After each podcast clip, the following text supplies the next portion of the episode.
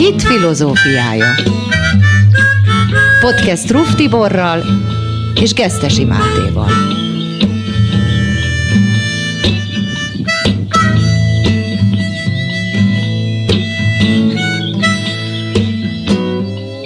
Nagyon sok szeretettel köszöntök mindenkit, ez itt a Hit Filozófiája című podcast 19. adása, amely az első évad utolsó előtti epizódja is egyben. Én Gesztesi Máté vagyok, velem szemben pedig Ruf Tibor foglal helyet. Szerbusz Tibor! Szervusz, és most is szeretettel köszöntöm minden kedves hallgatóját a Hit Rádiónak. Legutóbb megvitattuk, nem egy másik sort kezdtem el olvasni, és újra majdnem bemutatkoztam. Legutóbb megvitattuk, hogy, hogy miért lehet felelősséggel Mert azt, azt is mindig fölírod magadnak, hogy én Gesztesi Máté vagyok. Azt szeretem a legjobban felírni. Értem. Azt megbeszéltük, hogy miért lehet felelősséggel azt állítani, hogy ezek az utolsó idők. Én felvetettem, hogy a kereszténység, sőt a zsidóság is gyakran emlegette ezt az elmúlt évezredekben, te pedig elég meggyőző érveket hoztál fel hogy miért is igen reális az a várakozás, hogy ezen évszázad középső harmadában beteljesedjenek az utolsó idők bibliai proféciái. Ha valakinek, aki most hallgat bennünket, kimaradt az előző adás, és, és kételkedne ebben, akkor, akkor én mindenképpen javaslom, hogy, hogy hiszen ezért csinálunk sorozatot, tehát ezért van egy tematika, hogy hallgassa meg először az előző adást ezzel kapcsolatban, illetve azt az eszmefuttatást. Bár hozzáteszem, hogy százszázalékos bizonyosság got azért én nem mertem megfogalmazni Nyilván. az ügyben, csak egy, egy rendkívül nagy valószínűséget, ami közelít a száz százalékhoz. Ami sokkal megnyugtatóbb nyilvánvalóan. Mai témánk az volna, hogy hogyan fog megvalósulni az a bizonyos végelszámolás, amely a korszakváltást ö, eredményezi majd a, az emberiség történetében. Kezdjük talán azzal, hogy ma is süt a nap, már amennyire ez a skandináv thriller-szerű időjárás, de hogy elvileg, ha nem is látjuk, de süt a nap, ma is felébredtünk, az emberek mennek a munkába, élik az életüket, minden szokásos és meghatározott rendben zajlik, normális kerékvágásban, ahogy mondják. A politikusaink ugyanúgy csatároznak, fenyegetőznek, ígérgetnek és lopnak, mint a világtörténelemben bármikor, de mégis demokrácia van, béke van, és bár sok a probléma, sok társadalmi feldolgozatlanság adódik, ez mindig is így volt, legalábbis mondjuk nem hadvezér hadsereg, birodalmak, városállamok hiába való hatalmi harcaiba halnak bele tömegek, teljesen alávettetve egy önkényes uralkodó akaratának. Minden arról szól, hogy győzzük le az előítéleteket, ne hagyjuk a kirekesztés, legyen jobb az embereknek, mindenki a legnagyobb szabadság mellett élhessen mégis jólétben, ugyanakkor hogyan válhatna egyszer csak egy békét és elfogadást hirdető ideológiai rendszer diktatúrává? Nagyszerű kérdés. Először is azt mondanám, hogy miközben ezek a szlogenek hangzanak el, azért közben, legalábbis az én fiatal koromhoznak a nyugati kommunikáció, kommunikációjához képest, azért a nyugati társadalomban én növekvő intoleranciát látok, mégpedig éppen a bibliai értékek irányában. Tehát az, ami a szlogenek szintjén zajlik, az, az nem teljesen az igazmondás jegyében zajlik, mert például, hogyha valaki mindezen irányelvek közepette fenntartja például azt, hogy a homoszexualitás bűn, akkor már is elég nagy fokú intolerancia nyilvánul meg vele szemben, és ez most már nem csak a médiában, hanem jogi értelemben is tapasztalható. Tehát például, hogy az Egyesült Államokban egy cukrász vállalkozó visszautasította egy olyan tortának az elkészítését, amelyiknek a tetején két férfi kellett volna marcipánból, hogy ölelkezzen emiatt pert indítottak ellene, ezt a pert elveszítette, e, megbüntették, holott hát az ember azt gondolná, hogy azért az ember a saját vállalkozásában azt vállal el, amit, vállal el, amit jónak tart és gondol. Tehát én azért úgy látom, hogy a jogrend bizonyos pontokon az intolerancia felé mozdul az, hogy lassan vannak olyan országok, talán azt hiszem Svédország, ahol egy lelkész már büntető eljárás alá vonható akkor, amikor a szószékről azt prédikálja, hogy a homoszexualitás bűn, és ezért állami szintű jogi felelősségre vonás és büntetés szabható ki rá.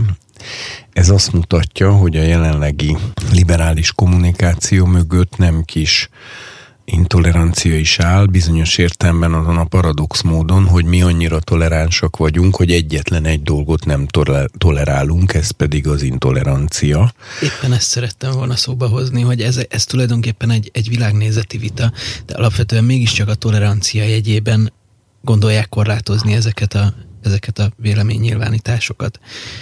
Hát igen, csak ugye itt az a probléma, hogy az emberi jogok, azok eredendően a felvilágosodás időszakában mindenek előtt a lelkiismereti és a vallásszabadság jog, jegyében születtek meg. A legalapvetőbb emberi jog, amit a felvilágosodás elég erősen még bibliai alapon és keresztény ihletettséggel kidolgozott, az az volt, hogy az ember választhassa meg a vallását, a világnézetét teljesen szabadon.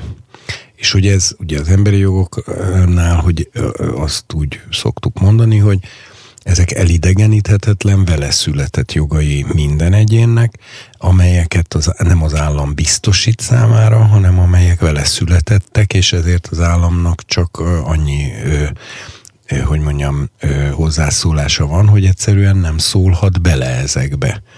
Na most a lelkiismeret és szabadságnak, mint tulajdonképpen a legalapvetőbb emberi jognak a szükségszerű következménye és folyamánya a szólásszabadság joga, a tanszabadság, tehát hogy mindenki taníthatja, amiben hisz, hogy közösen gyakorolhatja ezt azokkal, akik szintén ugyanabban hisznek, hogy erre inté- akár intézményeket hozhatnak létre, melyekben a gyermekeiket arra taníthatják, amit ők így helyesnek tartanak, tehát a gyülekezési szabadság, a szólásszabadság, a sajtószabadság, stb. Na most ez volt az emberi jogok úgynevezett első generációja, aztán jött a második, meg a harmadik generáció, ugye évszázadokkal később dolgozták ezeket ki. A második generációs emberi jogok, mint például a sztrájk jog, és hasonlók, ezek még szintén levezethetők, de már nem annyira erős szükségszerűséggel. Filozófiailag az a,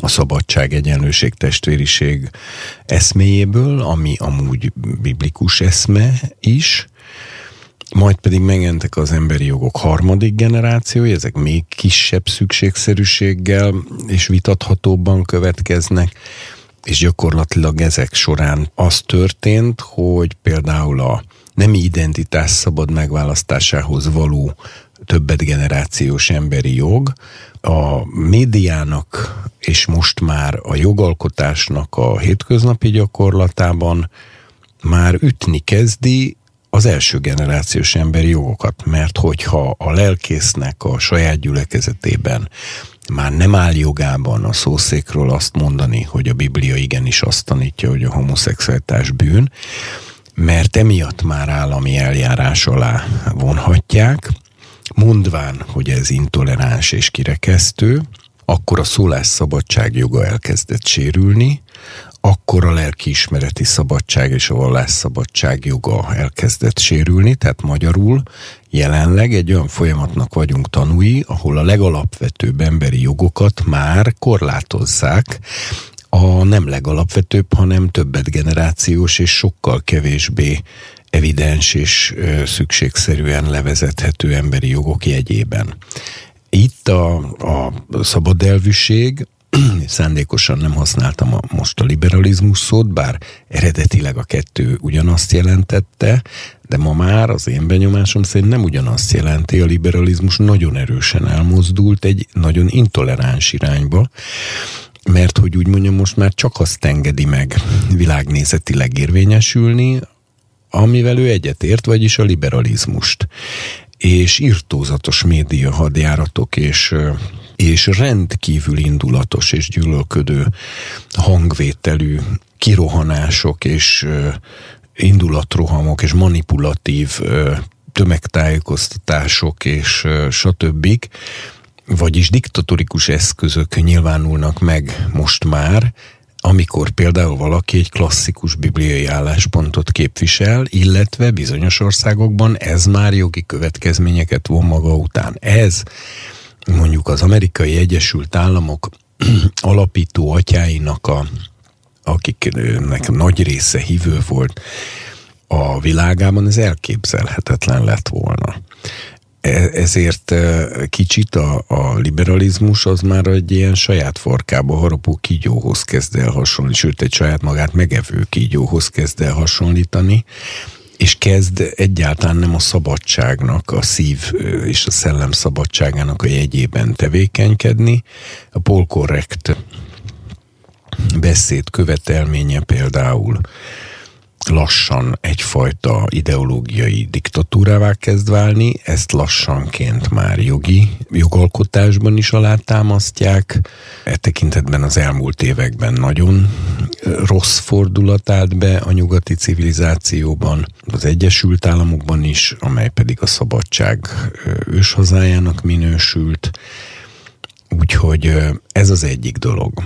A másik dolog az, hogy megfigyelhető a történelemben, hogy amikor a jelen helyzetből kiindulva extrapoláljuk, próbáljuk a dolgok folyamatát kiszámítva a jövőben bekövetkező eseményekre próbálunk következtetni, akkor nem kalkuláljuk be a teljesen váratlan, kiszámíthatatlan akciókat mint például volt mondjuk az Osama Bin Laden terrorakciója két repülőgéppel a World Trade Center két tornya elé, az ellen, az egy óra alatt megváltoztatta az egész világot az az akció, és, és ez előre kiszámíthatatlan volt, mert erre senki nem számított, és annyira erős esemény volt, hogy a történelm folyását egy bizonyos szögben határozottan elfordította attól, mint amit előre, előtte kalkulálni lehetett. Az arab tavasz egy hasonló esemény volt, tehát, tehát az a helyzet, hogy számolnunk kell olyan eseményekkel, amelyek amelyek előre nem kalkulálhatóak, és az embereknek a gondolkodásmódját és a történelmi irányát hirtelen nagyon meg tudják változtatni.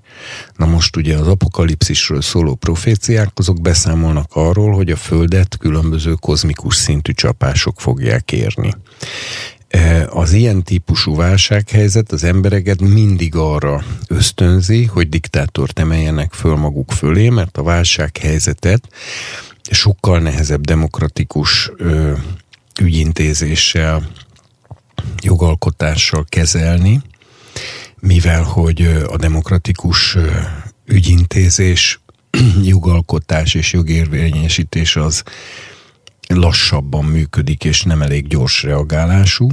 Ezért a történelemben eddig mindig úgy történt, hogy amikor főleg nagyobb birodalmak, nagyobb állami egységek amik főleg a birodalmakban voltak, azok egy átfogó válsághelyzetbe kerültek, akkor, az akkor például az addig demokratikusan működő római birodalom azonnal felhatalmazta Julius Cézárt, ugye innen származik a diktátor cím, mert ő ezt még pozitív értelemben viselte, miután teljhatalmat kapott a római birodalom rendberakására, és utána már gyilkosságot kellett elkövetni, az ő megölését ahhoz, hogy a demokrácia hát megpróbálják visszarendezni, de hozzáteszem nem sikerült, hiszen utána már Octavianus az első császárként, Augustusként ö, immáron egy, egy személyű vezetésű ö, birodalmat kezdett kormányozni. Most ahol láttam ott... egy ilyen, bocsáss meg, csak ezt, ez fantasztikus, muszáj megosztanom a kedves hallgatókkal, láttam egy ilyen késkészletet, hogy tudod, így bele vannak állítva ilyen fába a különböző kések, és hogy az ilyen Julius Cézár alakú késkészlet volt, és az ő hátában voltak a... Ezt az értékes hozzászólást sikerült elnézést, hogy Na jó, de amiről te beszélsz, az egy birodalom. Ez az te egy, is egy birodalom. Brutus késkészlet. Egész Vagy egyszer csak a Brutus, brutális késkészlet. De, de, de, de az egy birodalom, amiről, az egy birodalom, amiről te beszélsz, de az, hogy egy világdiktátor legyen, az meg egy teljesen Hát amennyiben az egész világ kerül válságba, amiről a múltkori adásban beszéltünk, hogy ez viszont minden tekintetben a nem hívő futurológusok által is előrejelzett dolog, hogy ennek a századnak a középső részében a világban lévő politikai válság, környezeti válság, nyersanyagkincsek kifogyása miatti válság, gazdasági válság, a pénzügyi világnak a egyre nagyobb instabilitása miatt, stb. egyszerre fog kulminálni, és ez mind globális jellegű válság lesz. Plusz ha még a Földet ezen felül előre most még nem látható, de a jelenések könyve által előrejelzett aszteroida becsapódások, az infrastruktúrákat romba döntő, háborús, stb. válságok éri, akkor az emberiség követelni fogja gyakorlatilag a tekintélyuralmi rendszert, mert ezek a diktatúrának a vitatkozós, lassan örlő malmaival nem kezelhetők. Mármint az, a demokráciának. Igen. igen. Bocsánat, igen, demokrácia lassan örlő malmait akartam mondani. Ha tehát az emberek megbíznak valakiben annyira, hogy azt mondják az ő kezébe, lemerjük ezt tenni, mert ha valaki meg tudja ezt oldani, hát akkor ő meg tudja oldani. Ez minden történelmi szituációban nyomon követhető, hogy ilyen helyzetekben az emberiség egyszerűen ezt a megoldást választotta eddig minden kisebb-nagyobb közösségében. Közben az emberiség globalizálódik, internet, Facebook és interneten zajló tős, de másodpercek alatt zajlanak le olyan tranzakciók, amik régen hetekig tartottak, meg olyan döntések, stb.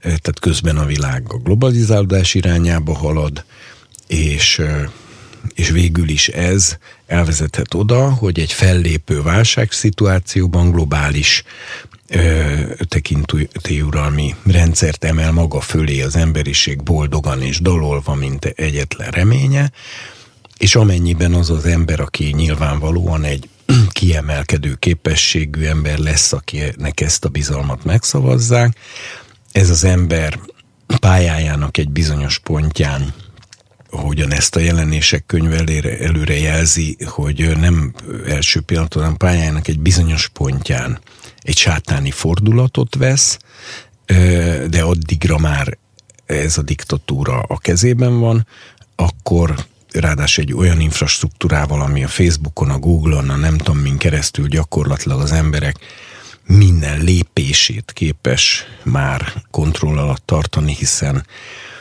Erről majd beszélhetünk, ha akarod részletesen is. Mindenképp, mert pontosan erre vagyok kíváncsi, hogy ez hogy fog szerinted kiépülni, mi lesz ennek a módja.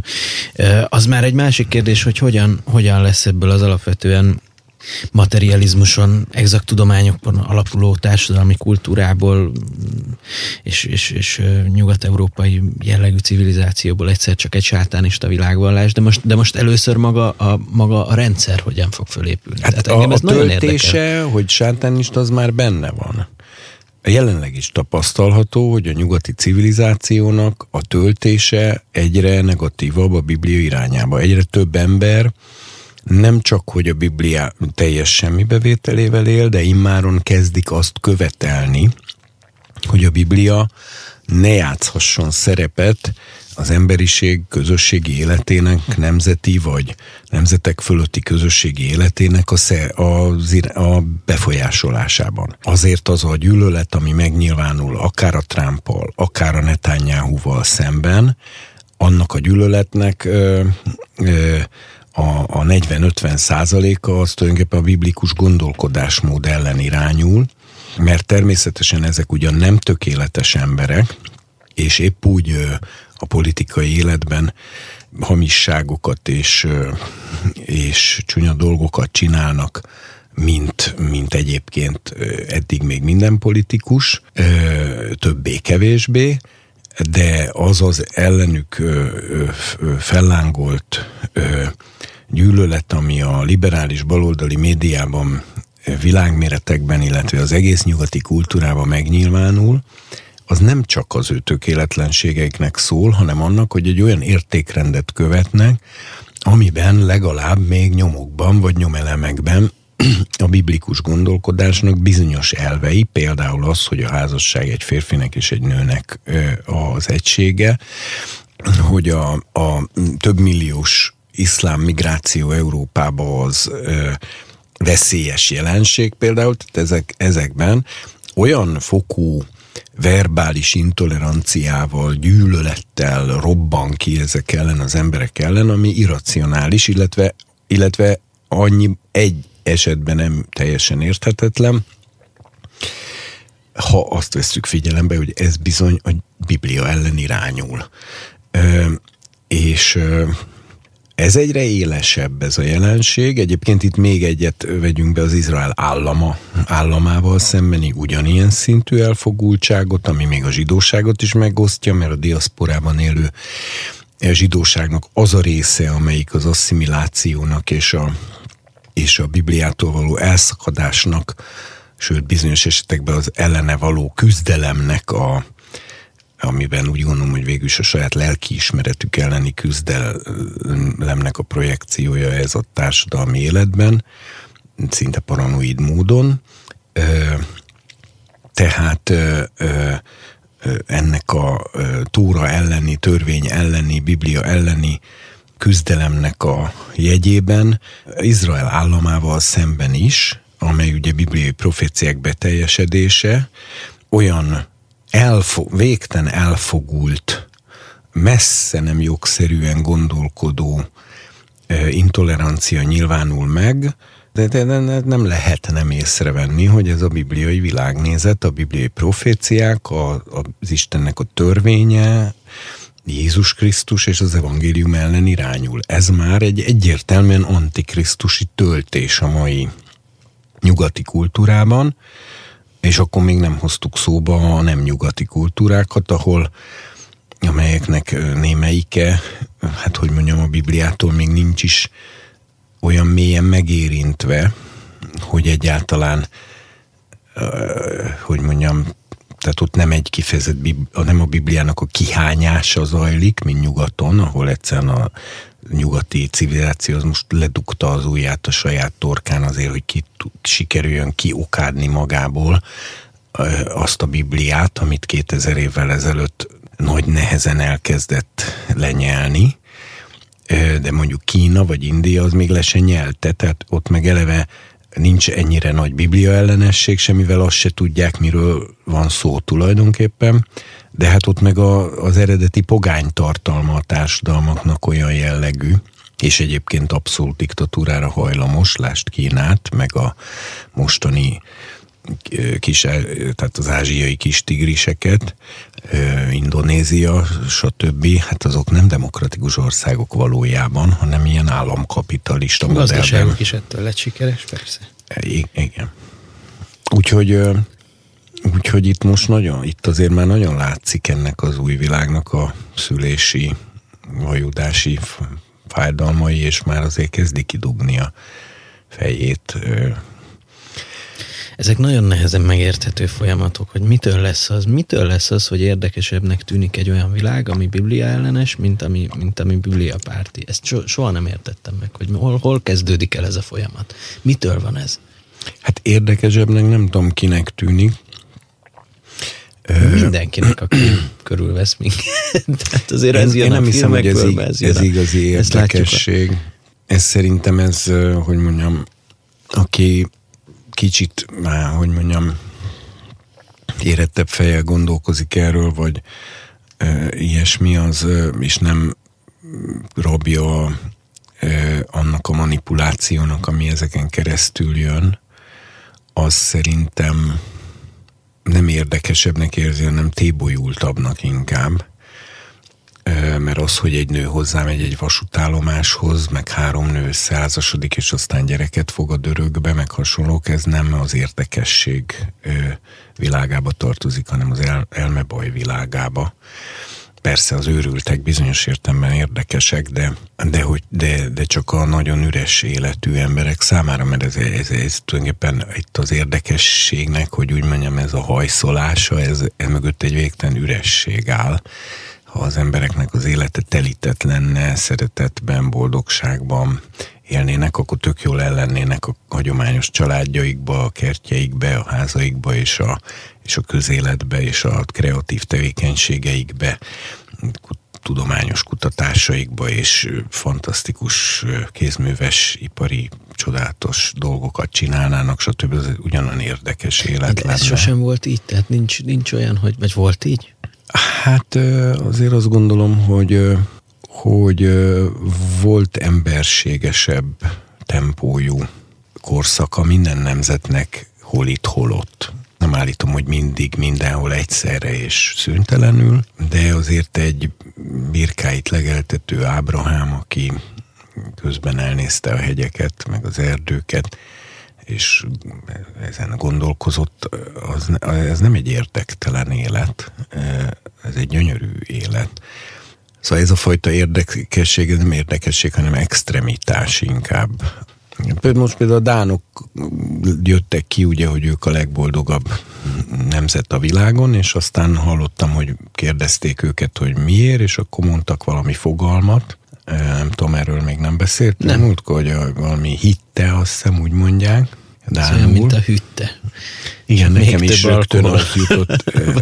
hát nem, mert a hütte az a kunyhó. Legalábbis németül az, az jó. Én úgy tudtam, hogy a hütte az, a, az, a, az ami a síelésnél oda bemennek az apukák, akik nem akarnak síelni, és egész napot Hát a kunyhó az, ja, de nem, nem, a kuny, kunyhó az más, az az, az jó dolog a kunyhó, a házikó. Na most a dánokat azt mondták, hogy a boldogságuk oka ez a hitte, de ez a fogalmat nem lehet lefordítani egy nyelvre sem, mert ez a fogalom nincs meg más nyelvekben. És állítólag így elmagyarázgatták, hogy ez micsoda, és az valami olyasminek fogják föl, hogy, a, hogy csak úgy el van az ember, ilyen viszonylag, hogy mondjam, nem magas igényű környezetben, tehát ilyen, mit a Ikea bútor, ilyesmi, család, mi, stb. Csak, csak ugye el van. Tehát, hogy a létezés önmagáért való élvezete, hogy jaj, de jó, hogy vagyok.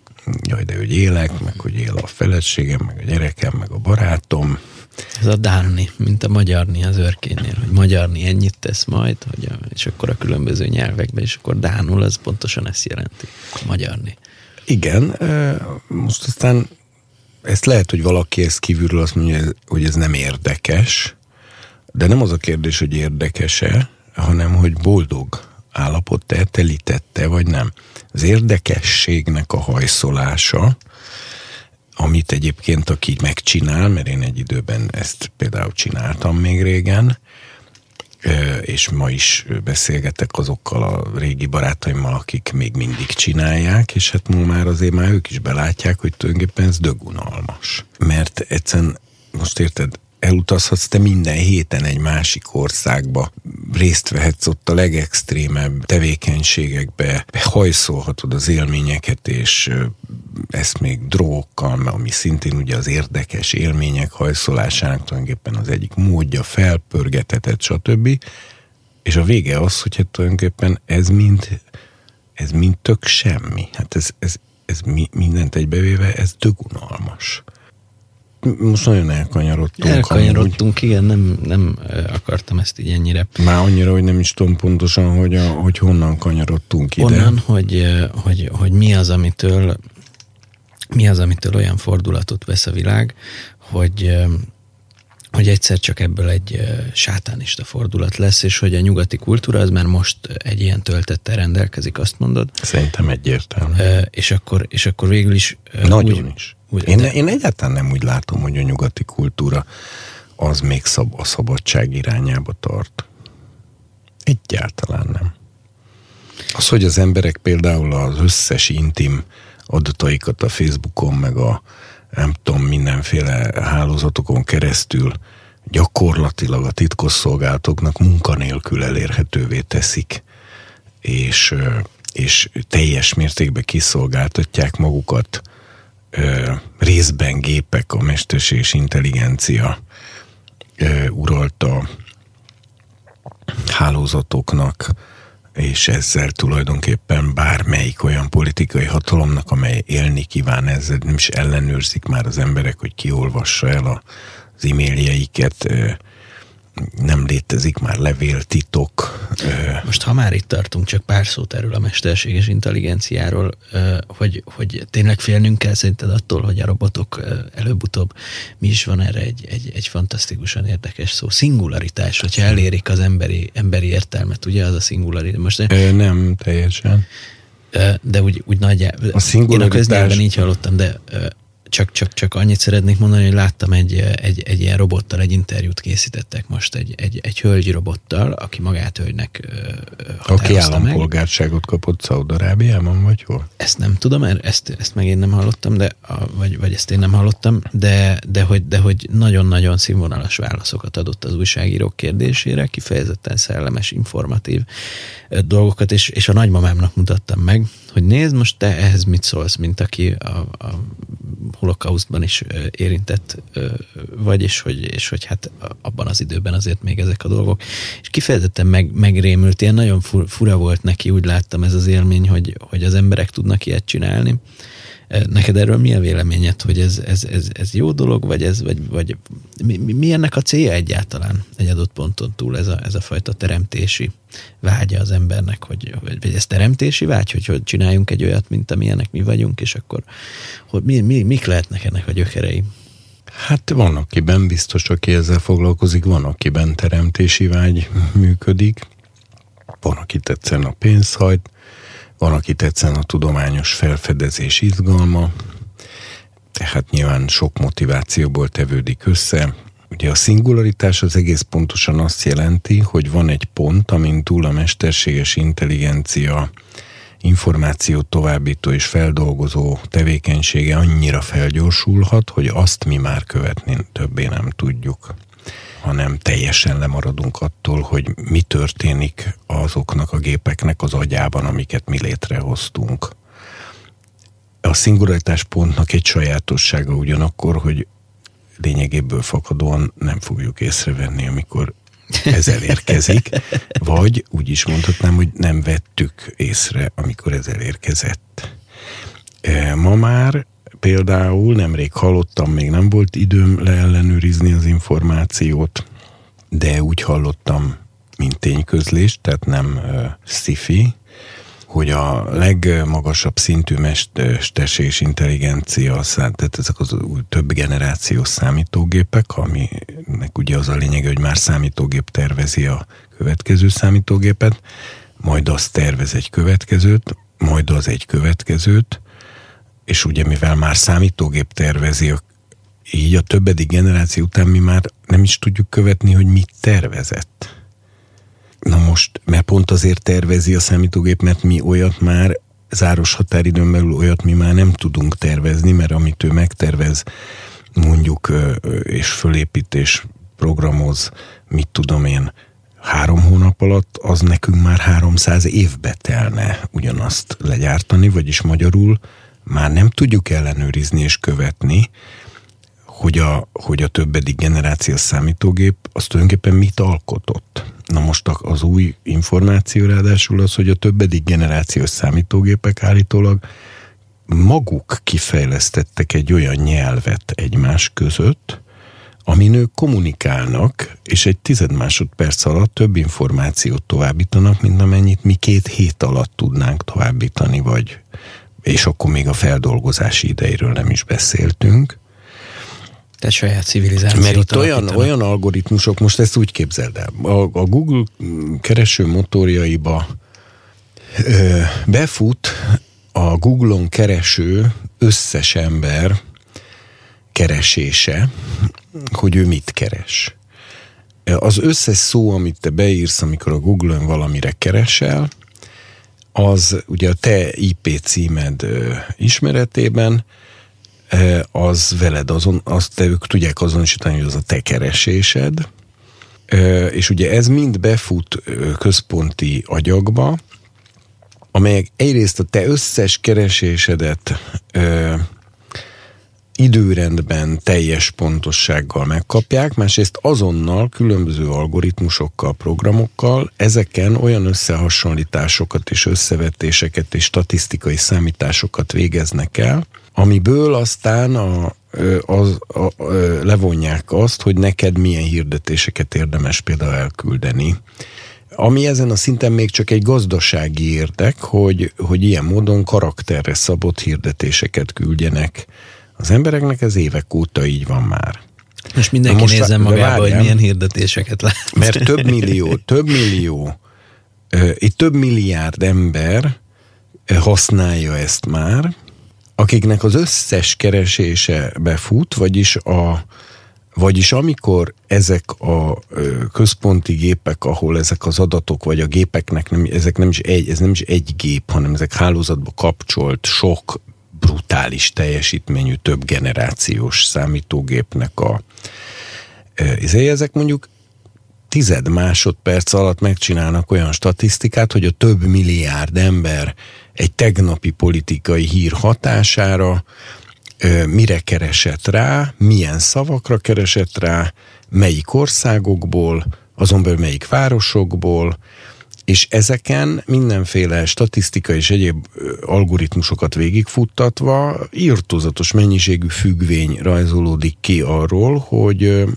hogy mi érdekli itt az embereket, mi ott, konkrétan ezt az embert, mi bármikor lebontható személyes szintig, és utána ezekkel olyan további összevetések végezhetők el egy magas szintű mesterséges intelligencia szintjén, amivel olyan átlátást nyer az információáramlás, a híradásokra való reakciók, a reklámokra való reakciók, vagy híradó hírekre való reakciók világában, abszolút mikrorészletességig, mert személyre lebontva óra másodperc pontossággal tudja visszakövetni, de ugyanakkor egyszerre átlátja azt is, hogy erre a bizonyos dologra 3 millió ember ment rá, ebben az országban arra meg itt ment rá 500 ezer ember, ez nagyon érdekelte, ez nem érdekelte, stb. És ugye még bonyolultabb programokkal vagy algoritmusokkal tulajdonképpen felmérhető a tömeg irányíthatósága, manipulálhatósága, ezek mind vizsgálhatóvá válnak, csak mivel mindegyik esetben irtózatos mennyiségű adatot kell földolgozni, ezt pedig, ezt az irtózatos mennyiségű adatot csak a mesterséges intelligencia tudja földolgozni, mert ez egy embernek hogy mondjam, az egész élete alatt nem tud annyi adatot földolgozni, mint amennyit ezek a gépek 10 másodperc alatt feldolgoznak. Ez az emberiségről egy akkora átlátást ad, hogyha ez most még az általad említett robotnak a tényleg már az érzelmeket is modellálni tudó, egészen emberi reakciókról gondolkodó, stb. stb. szintje is itt hozzá van már keverve, plusz az egész elszáll úgy, hogy ezt az egész irtózatos anyagmennyiség, adatmennyiségnek a feldolgozását irtózatos sebességgel végző géphálózat, mert mondom, ez nem egy gép, hanem itt géphálózat ezt csinálja, akkor van egy pont, ami után ez nem követhető, az emberileg. Az Elon Musk, ugye, Musk, ugye azt nyilatkozta nemrég, hogy amivel én persze a végkövetkeztetésével nem értek egyet, de a kiinduló pontjával egyetértek, hogy hogy az, ő azt mondja, hogy az embernek egyszerűen egybe kell építeni az agyát a mesterséges intelligenciával, mert különben úgy lemaradunk, hogy a gépek megesznek bennünket, tehát tehát esélye nincs akkor az embernek arra, hát az, az, az több száz évvel előre tudják modellálni a folyamatokat az alatt, amire én átgondolom a következő fél percet. Tehát végtelen lemaradásba lehet, vagy közel végtelen lemaradásba kerülni tőlük, ami után, amivel ők aztán ezt továbbra is a végtelenség tudják tervezni a következő, és a következő, és a következő, és a következő generációs számítógépeket, ez teljesen követhetetlen folyamat. Hát csináltunk egy Istent? Hát még nem csináltunk egy Istent, de a de nagyon sok ember nagyon intenzíven azon dolgozik, hogy csináljunk egyet. Mert... Eh, hát reng vannak, akik, ugye most nem teszem a neve annak az izraeli tudósnak, aki azt mondja, hogy, hogy már a párválasztást is inkább rá kéne bízni a gépekre, mert azok annyira pontos karakterrajzot tudnak készíteni annak alapján, hogy egy emberről a Facebookon, a Google-on, az e-mailjeiben, a stb. stb. mi található, hogy sokkal jobban meg tudják mondani, hogy ki illik hozzá, mint ő maga és halál komolyan bejelentette, hogy rá kéne bíznunk magunkat teljesen a mesterséges intelligenciára, és akkor sokkal jobb világba jutnánk, és sokkal jobb ö, ö, döntések születnének, és az embernek ez a buta, indulatos, bunkó, földhöz ragadt, rossz döntésekhez vezető, amiben egyébként rengeteg igazság van, ebből fakadó hibák, ezek mind kiküszöböltőek lennének, de hát én megmondom őszintén, akkor inkább élek egy olyan világban, ahol törzsi háborúk dúlnak, de emberek vívják ezeket, mint egy olyan szép új világban, ahol mindenkinek nagyon tökéletes házastársa van, aki nagyon illik hozzá, amit egy gép választott neki ki. Tehát, Vannak olyan irányzatok, én hallottam olyasmit, hogy végső soron az emberiség vissza fog jutni saját elejébe, és végül is mit teremtett, hogy a gépek, valahogy ez ezer éves királyság, az tulajdonképpen ez lesz, és hogy a gép ez a gép, ez maga Isten, hiszen végül is, amiket felsorolta, hogy mindent tud rólunk, és mindent átlát, és mit tudom én mi, ez nagyon hasonlít ahhoz, amit például, és nem szeretnék Isten káromlásba bocsátkozni, de amit például a Szent Szellemről szoktak mondani, tehát hasonló. Hát csak van egy óriási különbség. Hát nyilván, és erre akarok utalni, hogy, hogy, hogy, hogy mi az az óriási különbség, ami a kettő között van. A szeretet? A szeretet butasága, ami pont, hogy nem racionális, és pont, hogy nem ennyire kiszámítható, és tervezhető. Hát legalapvetőbben így lehetne megfogalmazni, igen. Mi Isten képére vagyunk teremtve, és ezért az emberben van egy Istenhez való hasonlóság, olyan, ami semmilyen más lényben nincs.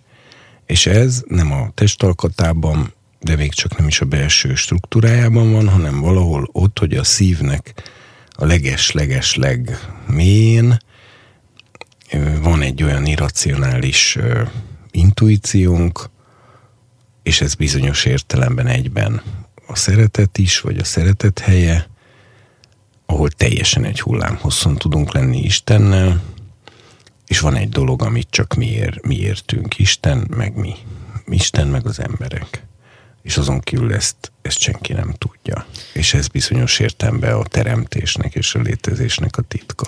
Ugyanakkor ezt nem és uralhatjuk. ezt egy gép, már hogy, hogy Hát Isten, mi nem uralhatjuk. Hát nem is akarjuk uralni, mert De egyébként... pont erről szól egy... ez a rendszer, hogy akarjuk uralni. Hát akkor nem csináltunk volna egy hasonló rendszert, amit viszont uralni tudunk, hogyha nem akarnánk Hát uralni. a gépet se fogjuk tudni uralni egy idő után, csak az a különbség, hogy a gép nem fog minket szeretni, mert a gép nem tud szeretni.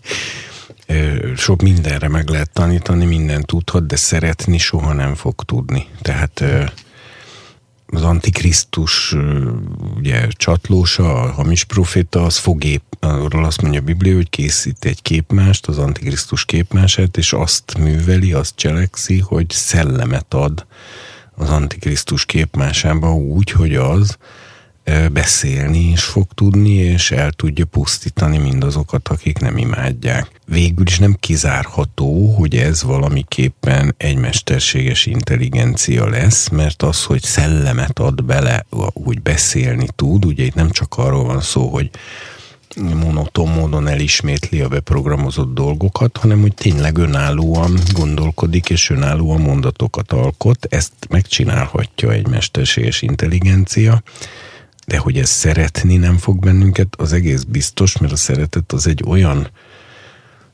mélységes, mély irracionális titok az emberben, hogy, hogy a szeretet által tudunk úgy dönteni például, hogy bizonyos esetben áthágunk egy szabályt azért, hogy valakit megsegítsünk, és tudjuk, hogy nem követünk el bűnt, mert, mert azért hágtuk át azt a szabályt, amit egyébként tiszteletben tartunk más körülmények között, mert így lehet valakit megmenteni.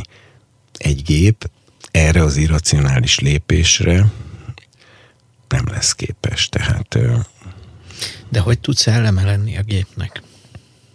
Hát én azt gondolom, hogy ennek az egész dolognak a legmagasabb szintjén lesz egy okkult egy okkult lépés. Egy okkult lépés. Tehát az egész technikai civilizáció által az elképzelhető legmagasabb szintig kidolgozott ö, racionális módon, tehát matematikai módon kidolgozott és intelligencia fejlesztés elér, em, ö, racionálisan elérhető legmagasabb pontján. Ez a bizonyos hamis proféta egy okkult cselekményt is alkalmazni fog, és tulajdonképpen megcsinálja a kabalának a csúcs teljesítményét, a gólemet. És ez mi? Hát ugye ez egy régi történet, a kabala, mint a zsidó okkultizmus, amit ugye megkülönböztetnek elméleti és gyakorlati kabalát. Gyakorlati kabala az gyakorlatilag szint tiszta mágia, de a sajnálatos módon a Bibliának a Héber szövegének a nagyon nagy fokú felhasználásával, ami, ami ugye még az összes többi pogány mágiánál sokkal nagyobb erő felszabadítására ad lehetőséget, de ez nem egy jó erő.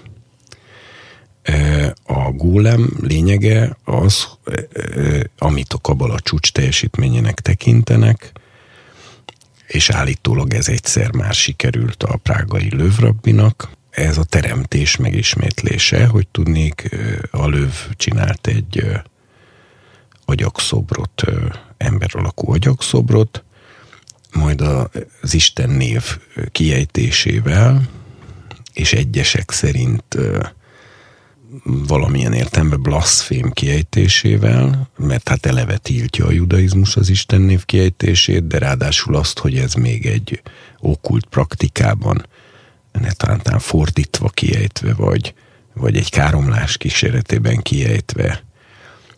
Szóval a lényeg az, hogy valamivel, egy ilyen dologgal szellemet adott az agyakszoborba. Ez a prágai gólem legenda. Ez gyakorlatilag ugye a teremtés megismétlése, hiszen Isten az embert a földporából, tehát földből formálta, majd az órába szellemet lehelt, így lőn az ember élő lélekké. A prágai gólem legenda szerint ez a gólem, ő ezt egy háztartási alkalmazottként használta, nagyon erős volt, amit mondott neki, azt megcsinálta, és abszolút engedelmes volt, tehát nem volt egy szörnyeteg. Csak néha kicsit túlőtt a célon, hogy mondjuk kiküldte az erdőre, hogy hozzá egy kis fát, és kivágta az erdőt, tehát, tehát picit ilyen izé. Majd utána az osztrák-magyar monarchia, akihez ugye akkoriban tartozott Csehország is, felfigyelt a gólem képességeire, már is tudom, talán Mária Terézia, vagy nem tudom ki volt akkor, és ezért be akarták soroz, sorozni az osztrák-magyar hadseregbe, mert egyedül felérte egy egész hadosztályjal. Na most, amikor ez a kérés megérkezett a lövrabbihoz, hogy ezt szeretnék, akkor a lövrabbi kivette a gólem szájából azt a kis cédulát, amin ez a bizonyos szöveg föl volt írva, amitől ő megelevenedett, amitől a gólem, hogy mondjam, értem visszaváltozott élettelen agyakszoborrá, talán eldőlt és össze is tört, vagy már nem tudom mi, és állítólag a darabjai mind a mai napig ott vannak a, a prágai altnai zsinagógának a padlásán. Én egyáltalán nem vagyok abba biztos, hogy ez a történt mindenestül kitaláció, de persze az, abba se vagyok biztos, hogy nem az.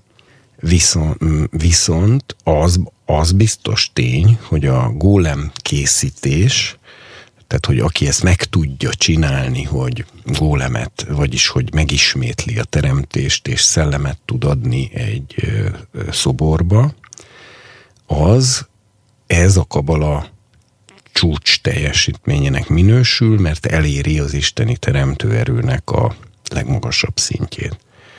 Na most a hamis proféta a jelenések könyvében, ki a földből jön föl, a bárányhoz hasonlít, de úgy beszél, mint a sárkány és a fenevad, ő egy képmást épít, és abba szellemet ad. Ez egy gólem.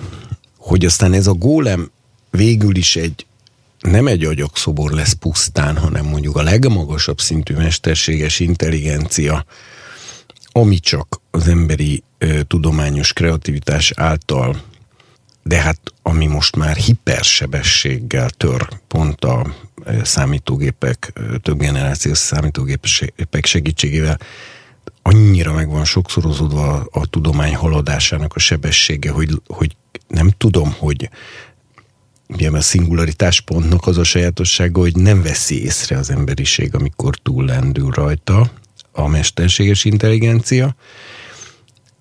Na most, ha ez eléri az abszolút topot, ahonnan tovább már matematikai, fizikai, természettudományos eszközökkel tovább nem fejleszthető, és ott ö, valaki belök egy magas szintű okult mágiát, akkor a jelenések szerint tehát lehetséges az, hogy egy kép másba szellemet ad.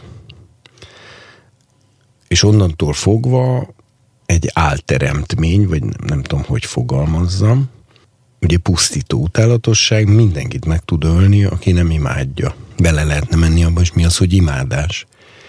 Mert a másik dolog, amit csinál, az ugye a hamis proféta az az, hogy jelet rakat mindenkinek a jobb kezére vagy a homlokára, hogy senki semmit ne adhasson vagy vehessen, ezzel adhasson el vagy vehessen meg, akin ez a jel nincs rajta.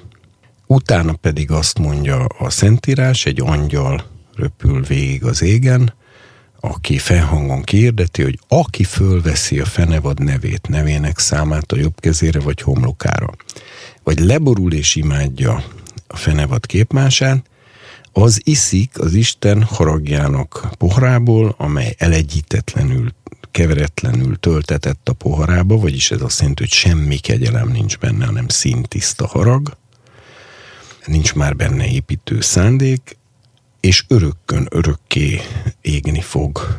Vagyis magyarul ez az abszolút biztos örök kárhozat. Most ugye nagyon érdekes, hogy miért kerülnek amiatt az emberek az örök kárhozatba, visszavonhatatlanul és a megtérés lehetőségétől immár megfosztva. Mert az életük védelmében ezt megteszik. Hogy fölvették a fenevad nevét vagy nevének számát, vagy imádták azt, vagyis betagozódtak egy gazdasági rendszerbe, amelyben senki nem vehet egy zsömlét se, vagy egy zacskó tejet se a családjának, ha nincs rajta ez a jel. Most ugye mindezek a, az igék, ez a János idejében ez érthetetlen volt, hogy ezt hogy lehet megcsinálni, egy, mert ez olyan infrastruktúra kell, ami a János idejében, de utána még két évezreden át nem állt rendelkezésre. Ma ez rendelkezésre áll, mert gondolj például arra, hogy a jel az két, két, a mai technikai ismereteink szerint akár két dolog is lehet. Az egyik egy vonalkód, ami az illetőnek a személyes azonosíthatóságát úgy tartalmazza, hogy nem összetéveszthető a Földön élő többi 7 milliárd emberrel.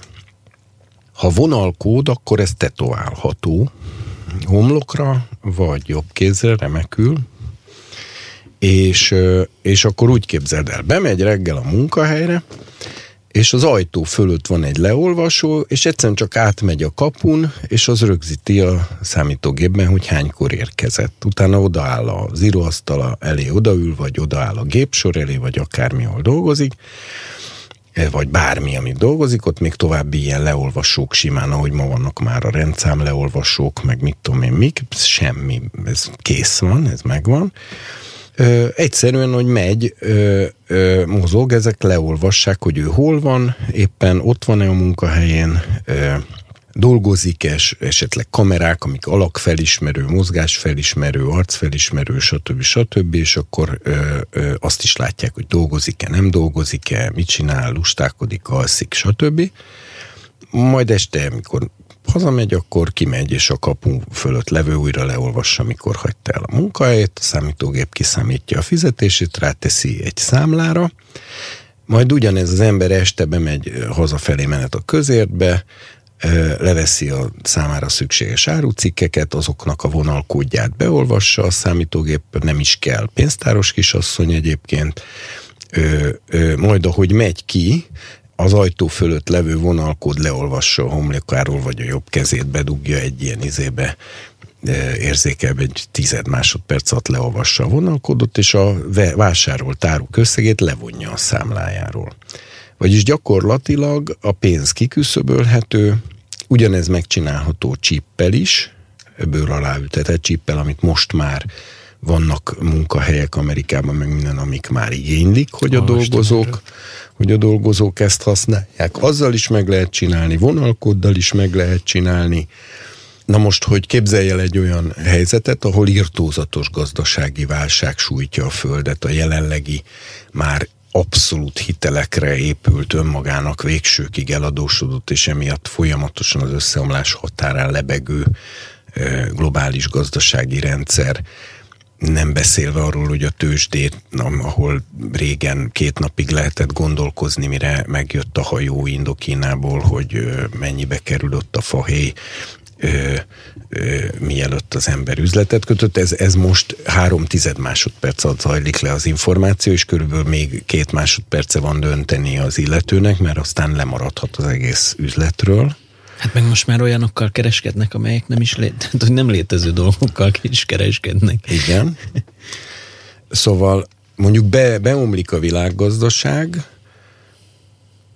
esetleg még komoly, mit tudom én, háborús veszély van valami miatt, vagy terrorveszély, ami ugye abszolút arra felé lök ki a világot, hogy a kontrollt növelje.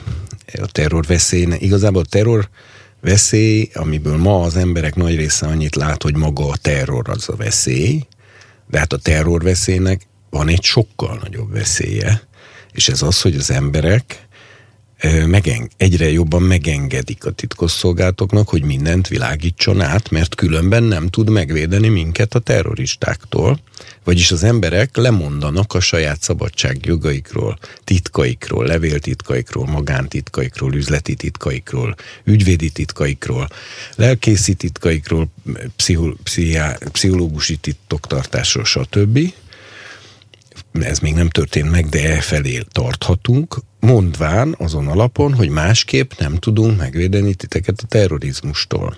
Ö, vagyis, és az sokkal nagyobb veszély, hogy a kontroll az állampolgárok fölött ö, folyamatosan növekszik úgy, hogy az állampolgárok maguk mondanak le ö, a, a, e tekintetben az információs önrendelkezésükről, de persze, amik, amikről ők lemondanak, azt a mesterséges intelligencia fogja feldolgozni, mert már most is mesterséges intelligencia pásztázza mindenkinek az e-mailjét, hogy abban olyan kulcsszavakat talál-e, hogy az illető nem bomba készítésre készül-e, vagy ilyesmi közben egy gazdasági összeomlás beáll, és, és, és, és azt mondják az emberek, hogy hát eljutottunk arra a pontról, egyszerűen nem engedhetjük meg magunknak, hogy ellenőrizetlen pénzmozgás történjen a világban. Vagyis a pénzmozgást százszázalékosan ellenőrzés alá kell vonni. Ezt pedig készpénzzel nem lehet megcsinálni, hanem ezt úgy lehet megcsinálni, hogy egy törvényi rendelkezéssel, az emberek nagy egyetértése mellett a készpénzt kiiktatják, és átállnak teljesen a bankszámla alapú, internetes, vagy tehát számítógép hálózati izére a fizetés oda megy, és a vásárlás onnan történik. És az emberek ebben nem feltétlen látnak rosszat, na de hát ennek az a következménye, hogy te utazol valahonnan valahova, az autópálya mellett bemész inni egy kávét, és hát már csak innen is világossá válik, hogy te hol vagy. Valamint világossá válik, hogy naponta hány kávét iszol. Az összes szokásodba betekintést nyer a mesterséges intelligencia, a káros szenvedélyeidbe is, a mindenbe, tekintve, hogy nem számíthatunk arra, hogy az emberiség időközben tökéletesen szenté válik, mert mindenki úgy megtér, ezért a, az emberek bűnei, hogy ő mondjuk mit tudom én pornót nézett, vagy prostituáltra töltötte, költötte a pénzét, ami már, illetve nem is a pénzét, hanem a bankszámlájáról arra vont le, minden világossá válik, vagyis minden abszolút ellenőrizhetővé válik. Nem lesz fekete gazdaság. Fekete gazdaság nem lesz, de helyette megszűnik az emberi szabadság teljesen. Megszűnik a titok, az a magántitok fogalma, amit pedig a Biblia nagyon erősen véd, a Biblia iszonyú erősen védi a magántitkot, mert mivel az ember bűnös lény, ezért a Biblia azt mondja, hogy átkozott az, aki emberbe veti a bizalmát, vagyis ha valaki, eh, eh, hogy mondjam, az emberek előtt minden belső információt kitár, az nem őszinte ember, hanem őrült és átkozott, mert, eh, mert nem szabadna az emberben így megbízni, az egyetlen lény, aki megérdemli, és akinek biztonsággal kitárhatjuk minden titkunkat, és, és teljesen átvilágítathatjuk magunkat vele, és biztosak lehetünk abban, hogy ezt soha nem fogja a kárunkra felhasználni, hanem mindig kizárólag csak a javunkra. Ez a mindenható Ez nagy különbség. Ez nagy különbség.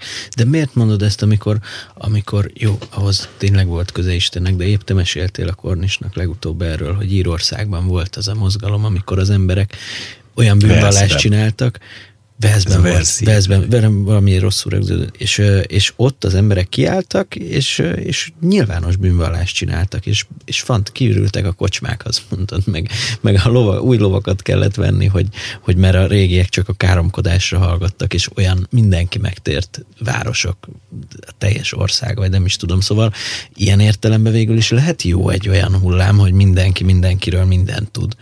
Ez, ezek meg, ez, a, ez a megtért embereknek a jó.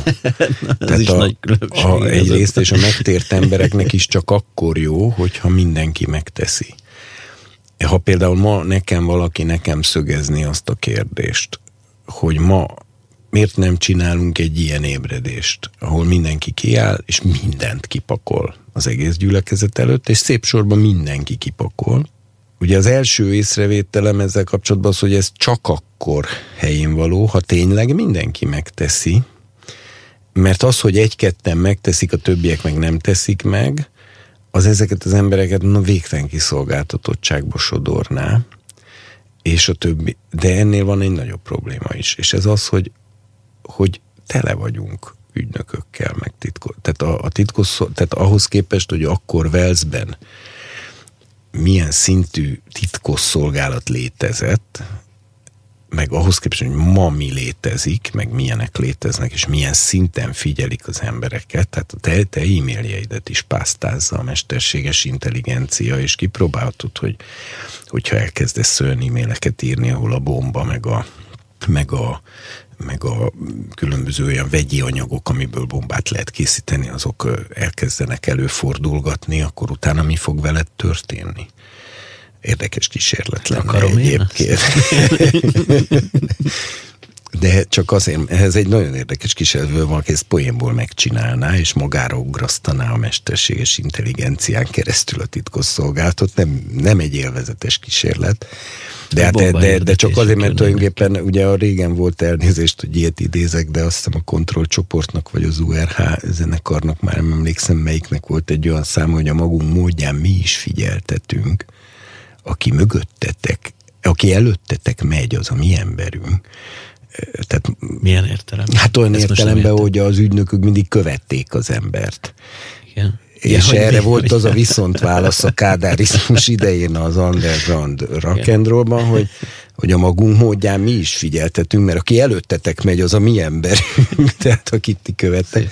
Egyébként ezt azért mondom, mert tulajdonképpen én bizonyos módon, hogy mondjam, gyönyörűséget lelném abban a szórakozásban, hogy a titkos szolgáltokat időnként így ilyen fals, hogy mondjam, ilyen kis bedobott dolgokkal megpörgetni és megparáztatni, egy kicsit őket kattadjanak rá valamire legalább, hogy mondjam, elfoglalják magukat valami a izével. Hát mindig az irányít. Hozzáteszem egyébként én a törvényesen működő titkosszolgálatokkal nekem semmi problémám nincsen csak itt az a nagy probléma, hogy, hogy mi van, ha a törvényalkotás lassan elmegy olyan irányba, részint a terrorveszély miatt, részint egy ilyen beütő gazdasági válság miatt, vagy egyéb környezeti válságok miatt, amelyek bármikor, tehát gondolj, mondom, tehát mit tudom én, kifogy a kőolaj, mi fog történni?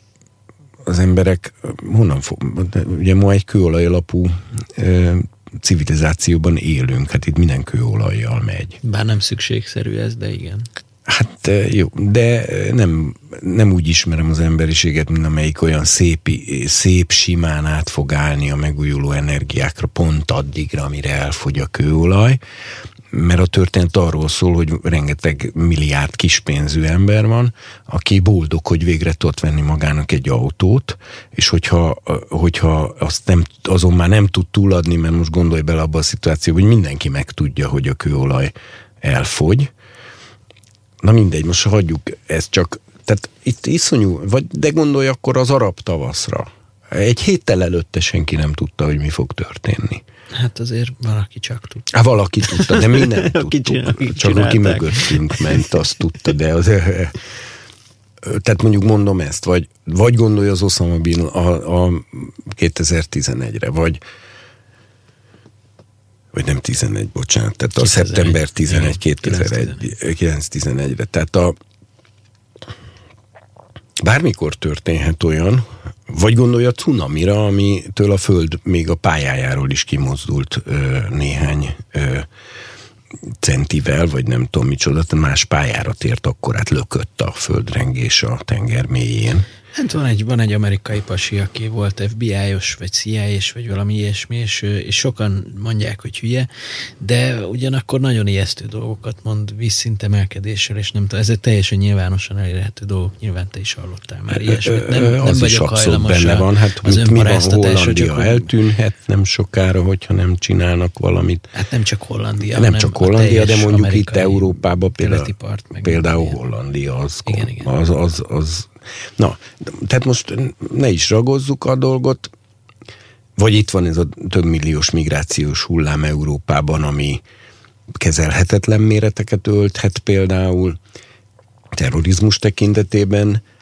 és én még azt is megfontolásra venném, hogy mi van akkor, ha az egészet azért engedik és forszírozzák ennyire, mert utána ezzel jogalapot nyernek a titkosszolgálatok arra, hogy törvényi tehát, tehát indoklást kapnak ahhoz, hogy miért indokol törvényileg megszigorítani a, a titkosszolgálati kontrollt, mi, mi, hogy miért lehessen még jobban megnézni mindenkinek az e-mailjét, most ott tartunk, hát megírják ezt újságcikkek, és nem is mondok új dolgokat, hogy, a, hogy ha te neked a gépeden a Facebook be van kapcsolva, de csak be van kapcsolva, nem azzal foglalkozol, csak be van kapcsolva, és közben írsz egy e-mailt, a Facebook az e-mailed teljes szövegét letárolja.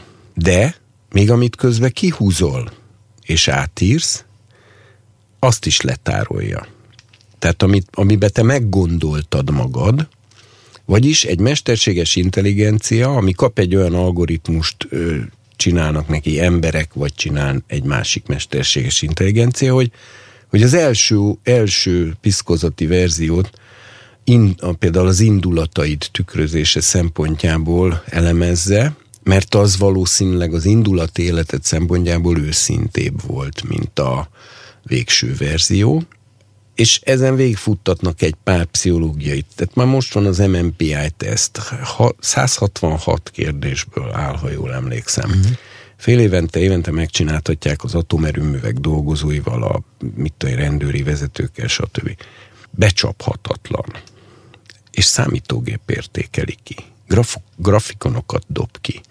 Utána a pszichológus, aki e, vég, végső elemzést megcsinálja, az már csak a grafikonokat elemzi.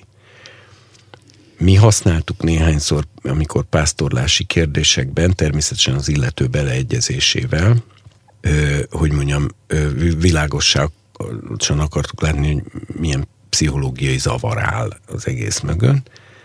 Becsaphatatlan. Tehát, ö, ö, ö, és ezt egy gép elemzi ki. Tehát ö, ö, aztán abba is hagytuk a használatát emiatt, mert ö, ijesztő volt bizonyos értelemben.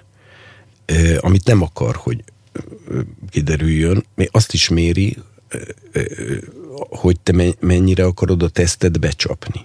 És azt egy külön grafikonban kiírja, hogy te hogyan akartad kontrollálni a vizsgálatodnak a folyamatát, és mögéje néz.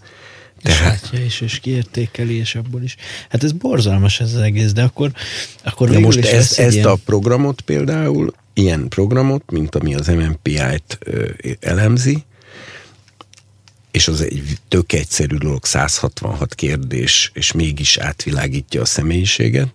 Egy kicsit bonyolultabb verzióban ezt az e-mailjeid elemzésére ugyanúgy rá lehet egy ilyet futtatni, hát és, és olyan személyiségrajzot... Nem átírni, de mindig az indulatosabbat küldöm. Tök el. mindegy, de tök mindegy, mert akkor azt is, az is világos számára, hogy, hogy Persze. Hogy izé. Tehát ezt csak azért mondom, hogy ugye most ezt azzal indokolják, hogy hát ebben nagy pénz van, mert utána a reklámokat személy, egyre személyre szabottabban tudják küldeni, hogy te tényleg azt kap meg, ami téged a legjobban érdekel, és hogy mit tudom én. De hát mondom, ezt talán már meséltem, hogy a múltkor volt egy szabad fél órám, ami igen ritka eset, mert, vár, mert vártam egy ö, telefont, ami, és addig már nem volt értelme semmit elkezdeni, és közben matattam a számítógépemet, és valami, és egyszer csak a Google földobott valami olyat, hogy hogy telepítené nekem ezt meg azt, elfogadom-e a szerződési tehát azt a bizonyos izét. És akkor ugye ott, ott van, hogy elfogadom, vagy nem. Soha senki nem olvassa Soha senki végig. nem olvassa el, és nekem, mivel volt fél órám, úgy döntöttem, hogy na most én ezt elolvasom, hogy én mit szoktam leklikkelni egy másodperc gondolkodási idő után, és hát leesett az állam. Tehát gyakorlatilag abban a, abban a hozzájárulásban én felhatalmazom a Google-t arra, hogy a gépemben bármit felturkáljon, ö, ö, a, az általam lementett fotóktól elkezdve, azok helyétől elkezdve a, mit tudom én, az e-mailjeimen át a kereséseimen keresztül a, mit tudom, gyakorlatilag az egész számítógép, benne levő dokumentumokat, amiket írtam, ezért mindent ő nézhet. Na most ugye régen, már majdnem úgy mondom a régi világban, mert tényleg olyan, mint egy másik világ lett volna, Engem még arra tanítottak a gimnáziumba, hogy mielőtt aláírok egy szerződést, iszonyú alaposan olvassam el, mert a jog úgy működik, hogy ha te egyszer aláírtál egy szerződést, akkor utána hiába bánod meg, az veled szemben érvényesíthető. Ha te a lakásodat eladod, és nem olvasod el a szerződésben még a legapróbb betűs kis részecskét is, és aláírtad, és abban a részben olyan volt, ami felhatalmazza a másik felet arra, hogy téged kiforgasson az egész vagyonodból, akkor véged van, kiforgathat, és nem létezik olyan bíróság, ahol te érvényesíteni tudod a jogaidat. Iszonyú erősen belénk verték, hogy így mondjam, hogy semmit ne írjunk alá, úgyhogy nem olvassuk el. Figyelmesen és alaposan, mert az aláírással felhatalmazzuk a másikat, és az a továbbiakban. Így működött a lakásmaffia amin egy időben, egy 10-15 évvel ezelőtt ö, napi hír volt állandóan, hogy ö, tömegesen forgattak ki öreg embereket a vagyonukból, mert oda mentek ilyen hosszú 20 oldalas szerződéssel, szóba elmondták, hogy ez milyen szuper, és hogy neki milyen jó. A nénike aláírta, persze nem olvasta, hogyha elolvasta, akkor se értette, és utána elvették a lakását, és nem lehetett bíróság előtt érvényesíteni a jogait. Mert ő aláírta a szerződést. Na most ma hány ember klikkel rá hány olyan szerződésre naponta fejenként, vagy hetente fejenként, amiben el sem olvasott ö, számítógépes programok telepítésére, el se olvasott, nagyon hosszú egyébként, ö, felhatalmazásokat ad számára teljesen ismeretlen és teljesen ismeretlen országokban lévő mesterséges intelligenciának, hogy mindent, ami a számítógépében van, azt, azt kutathasson és feldolgozhasson. Közben ez embereknél ugye már ez a számítógép tulajdonképpen egyre inkább maga a telefonjuk, ami azt jelenti, hogy az összes telefonszám, a teljes kapcsolatrendszere, a beszélgetései mind, az, akkor azon e-mailezik, facebookozik, instagramozik, Google-ba keres, és ki tudja még mennyi minden van, mert már nem is lehet követni, hogy mennyi izé. Akkor még arcfelismerő, új lenyomat felismerő, ö, ö, stb. stb. Hát gyakorlatilag itt az történik, hogy az emberek a teljes magánéletüket átadták, vagy folyamatban van ennek átadása a mesterséges intelligenciának.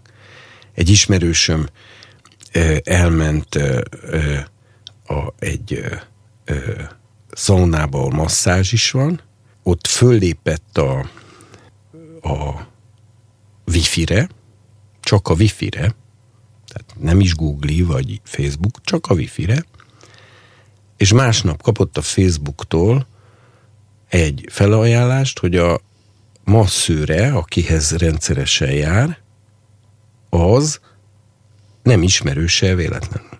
Vagyis magyarul a mesterséges intelligencia, és nem is a nagy művelet, azáltal, hogy ő ott azon a helyen fellépett a wifi-re, ezt összekapcsolta azzal a tényel, hogy ugyanazon a helyen dolgozik egy masszőr, és a Facebook egyből küldte neki, hogy ez esetleg az ő ismerőse. Ez egy világi ismerősöm, ez annyira megrémült ettől, addig bizalommal viseltetett a rend, ezek felé, ettől annyira megrémült, hogy, hogy elkezdte távol tartani magát ezektől a dolgoktól, mert ez már olyan szintű belelátás az emberek összes útvonalába, akkor most gondold meg, hogy ehhez még hozzá kapcsolódik a, bank, a bankszámlád, és esetleg a pénzt kivonják, és minden pénzmozgásod észlelhetővé válik, és plusz olyan sok generációs számítógépek összekapcsolt hálózata, ami brutális számítás mennyiséget bír elvégezni. Fel se tudjuk fogni, hogy mekkora számítás mennyiséget tud egy ilyen ugye a fizikai kutatásokban van, amikor ki kell számolni ilyen egészen brutális számítás sorozatokat, akkor az összes egyetemnek a PC-it az egész világon így összekapcsolják, és akkor bérben megy a számítás a gép, gépeken. Igen. Tehát olyan adatmennyiséget tud ez a hálózat ezekkel a több generációs írtózatos kapacitású számítógépekkel kezelni, hogy olyan jellemrajzokat tudnak, de gyakorlatilag kiszámíthatóvá válik szinte egy embernek minden lépése. Ha most e mindezek felett ez egy világválság következtében az emberek maguk fölé emelnek egy nem demokratikusan működő tekintélyuralmi rendszert, amelyik úgymond a helyzet, tehát ezt egyszer egy államelméletész úgy fogalmazta meg, ez egy nagyon-nagyon jó definíció volt, egy filozófus ismerősömtől hallottam, hogy sajnos nem emlékszem a nevére, hogy ki mondta már az eredeti mondatot, hogy a politikai szuverén, tehát a szuverén hatalom definíció szerűen a szuverén az, akinek jogában áll bevezetni a rendkívüli állapotot. A rendkívüli állapot az egy ugye olyan állapot egy államban, amikor hirtelen a válsághelyzet miatt az emberi jogok majdnem a nullára csökkennek le átmenetileg akinek döntési joga van arról, hogy a rendkívüli állapotot bevezeti, az politika tudományi szempontból az az úgynevezett szuverén. Ha, tehát az az, igen, uralko, igen. az az uralkodó. Na most, ha az emberiség egy súlyos válsághelyzetben felhatalmaz egy embert, vagy felhatalmaz egy viszonylag kis testületet, például tíz uralkodót a jelenések könyve ugye arról beszél, hogy tíz uralkodóra redukálódik a globális hatalom, majd pedig a válsághelyzet további fokozódása miatt ez a tíz is átadja a hatalmát egynek, akit erre a zseniális képességei miatt alkalmasnak fognak vélni, és az az egy úgy dönt, hogy a válsághelyzet megoldása érdekében már pedig az elég nagy válsághelyzet, ha mondjuk aszteroidák csapódnak a Földbe, amiről a jelenések könyve beszél. Amik egyébként a robotokat is ugyanúgy elpusztíthatják, az ilyen számítógépes cuccokat. Ö... Most, hogy csak egy kicsit kötekedjek. Nem, ez nem kötekedés, mert a, ugye az utolsó évhétnek, amiről a jelenések könyve szól, az els, összesen 21 csapás éri a Földet. A pecséteknek van 7 csapása, a 7 pecsétnek, 7 kürtnek 7 csapása, és 7 ö, ö, pohárnak 7 csapása, az 21 csapás. Ebből a pecsétek és a kürtök csapásai az utolsó 7 év első felére, vagyis első három és fél évére esnek, az 14 csapás három és fél év alatt. Az, hogyha belegondolsz, hogy ebben a háborús veszélytől, a, a háború, pontosabban a háború kitörésétől, a gazdasági válságon át az aszteroida becsapódásokon keresztül a hőmérsékleti változás, stb. stb. van, akkor 21 csapás az nagyon erőteljesen megrendíti a Földnek az infrastruktúráját. Ez vezeti az emberiséget arra, hogy teljhatalmú uralkodót emeljenek maguk fölé, mert a jelenések könyve kijelenti, hogy a, az Antikrisztus világhatalom fölött, tehát az Antikrisztusnak a világhatalomra jutása, az pont a, há, a hét évnek a közepére esik. Utána még jön hét pohár, amik már szétverik ezt az infrastruktúrát. Ott már valóban az, amiről te, amit az előbb te mondtál, az megtörténik, például nagyon érdekes, hogy Jeruzsálemet megrázza egy irtózatosan nagy földrengés, illetve hát nem csak Jeruzsálemet, hanem gyakorlatilag a világ nagy részét, és, és van egy nagyon érdekes mondat, amit szerintem évezredekig nem lehetett érteni. Hogy és a földrengésben elveszett 7000 ember neve. És ezt évszázadokon át úgy értelmezték, hogy mert sehol a Bibliában ez a fordulat, hogy elveszett 7000 ember neve, elveszett x ember neve, mi az, hogy elveszett a neve? Ez a Bibliában sehol máshol, hogy elveszik valakinek a neve, így ebben a kifejezésszerű formulában nem létezik. Ezért a Biblia nem ad rá támpontot, hogy ez mit jelent. Teológusok 2000 éve találgatnak, hogy mit tudom én például, hogy ez azt jelenti, hogy nem csak meghaltak, hanem el is kárhoztak, mert a nevük ki lett törölve, mint az életkönyvéből. Hát ezek, hogy mondjam, nekem soha nem tűntek meggyőző koncepciónak, de ma az, hogy elveszett héter az ember neve, az semmilyen különösebb okoskodást nem igényel. Az egyik csapás következtében a rendszer, olyan rendszerhiba áll be, minek következtében 7000 ember kikerül a totális kontroll alól, pont Jeruzsálemben. És pont 7000, amiről ugye az illésnél, ahol három és fél évre lett bezárva az ég, vagyis pont egy év hét felére, és utána Illés imádkozott, és eső jött a földre, és akkor rögtön kapott egy üzenetet a Jézabeltől, hogy most kicsinállak, mire Illés elmenekült a Szináj hegyre, ott azt mondta Istennek, hogy nagyon-nagyon el vagyok búsulva, mert megölték az összes profétát, és rajtam kívül senki sem maradt. a mesterséges intelligencia megszólalt. Hallom hogy és erre Isten azt válaszolja neki, hogy meghagytam magamnak 7000 embert, akik nem hajtottak térdet a bálnak.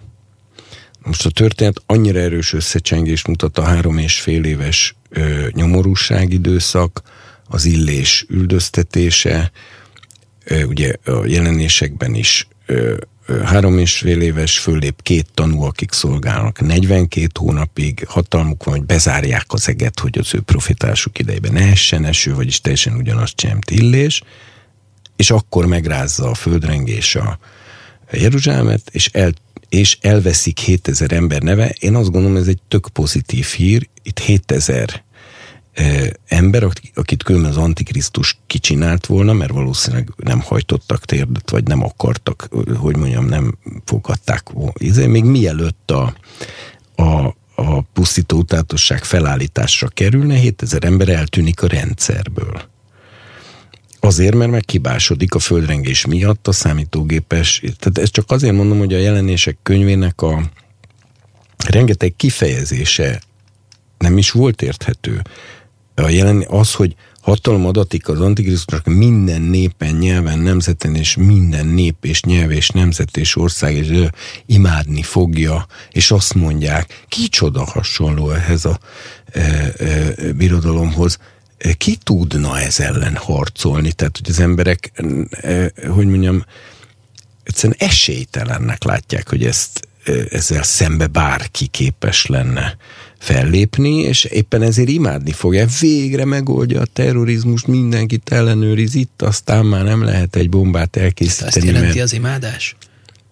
Hát miért ma az emberek most, ne haragudj, lehet, hogy ez most nagyon durva lesz, és meg, izé, de ami, amit most mondjuk látsz bizonyos körökben, szerinted az Európai Uniót az emberek egy része nem imádásban részesíti?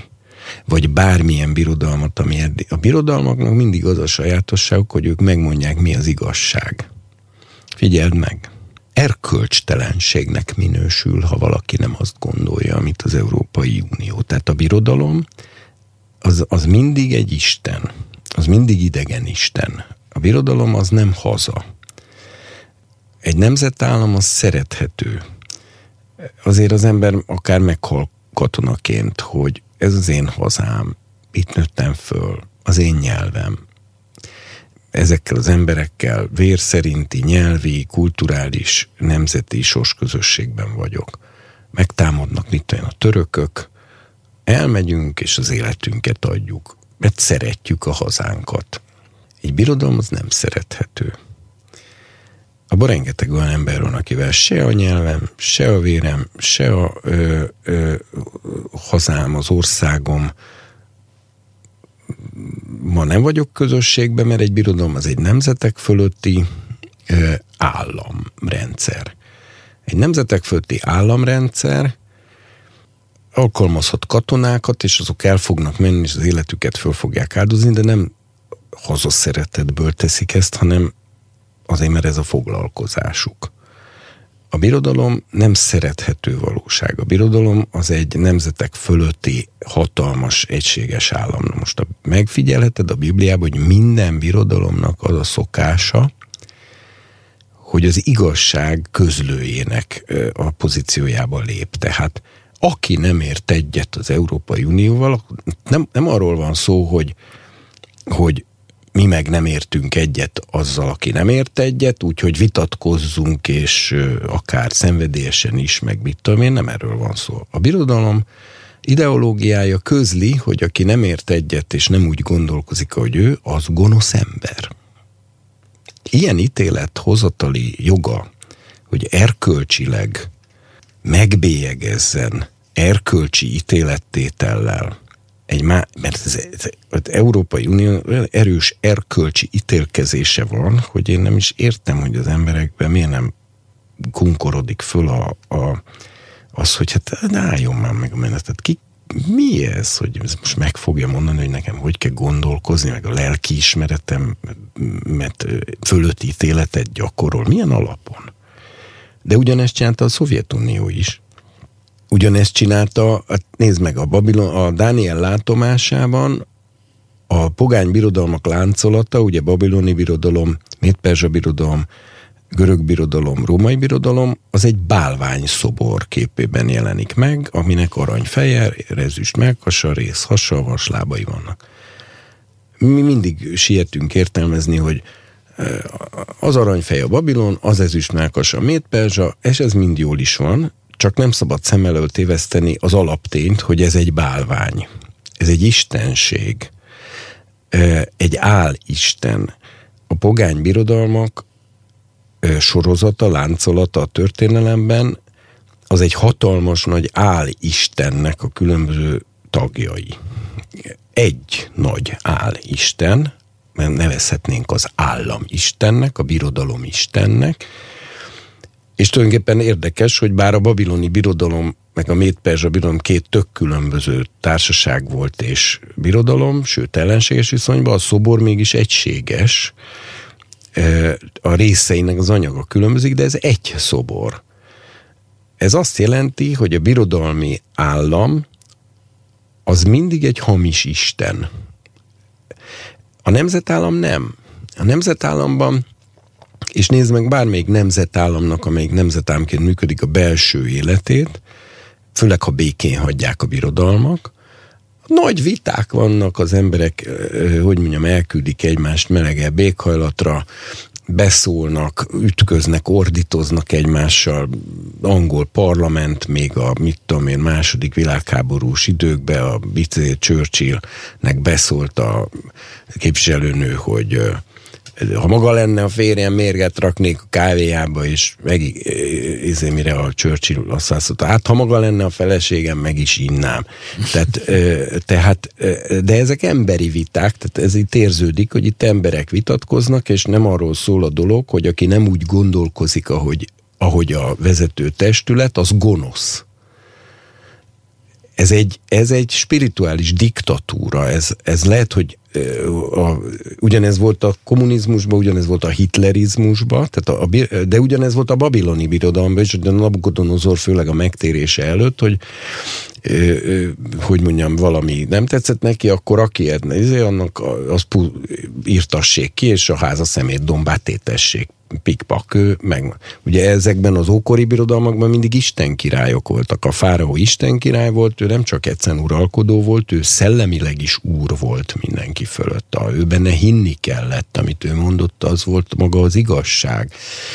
És ez ugye mai materialista világunkban szinte nem is tudjuk beleélni magunkat, hogy ott, az emberek nem csak politikai értelemben voltak rabszolgává téve, hanem spirituális értelemben voltak rabszolgává téve, mert amikor valaki már belül magába elhiszi, hogy a fáró az meg tudja mondani, hogy mi hogy van, úgy, hogy én boldogan építem az ő piramisát, ez az igazi rabszolgaság. E, és akkor a, és akkor a, ez, ehhez képest sehol nincs az, amikor el vagy nyomva politikailag, de közben belül ott van az, hogy hát ez egy szemét gazember, aki itten ugrál fölöttem, és első adandó alkalommal forradalmat robbantok ki. Az egy, ez egy szabad állapot, szellemileg legalább. Az Isten királyságukban ilyen nincs. Az antikrisztusi rendszer egy Isten királyság lesz, ugyanolyan lesz, mint az ókori Egyiptom vagy az ókori Babilon. Ott a király az egyben a szellemi vezető is Na most a birodalmakban ez a hajlam mindig megvan.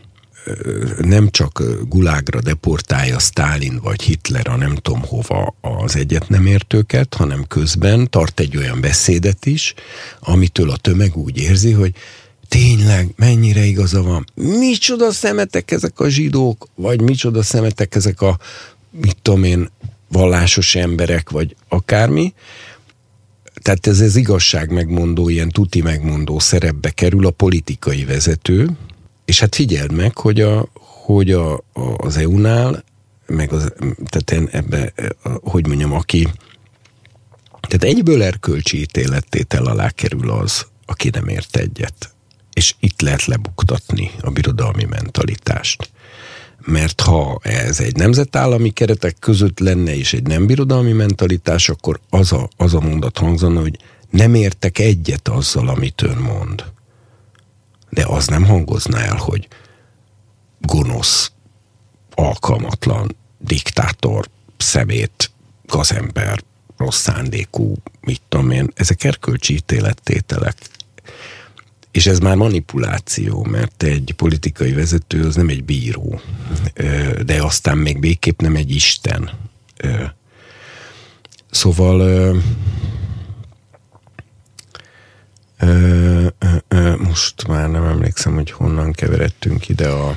Hát, a, hogy végül is mi a, hogyan, tehát mi a célja Ja igen, és akkor azt akartam mondani, lesz... hogy akkor egy nagy válság helyzetben eh, ahol, eh, ahol eh, a földet környezeti, gazdasági, egyéb csapások érik, amiről a jelenések könyve világosan beszél, és ezek megindulnak még mielőtt az Antikrisztus világuralomra jut, mert ő csak az utolsó hét év felén jut világuralomra, előtte van három és fél év.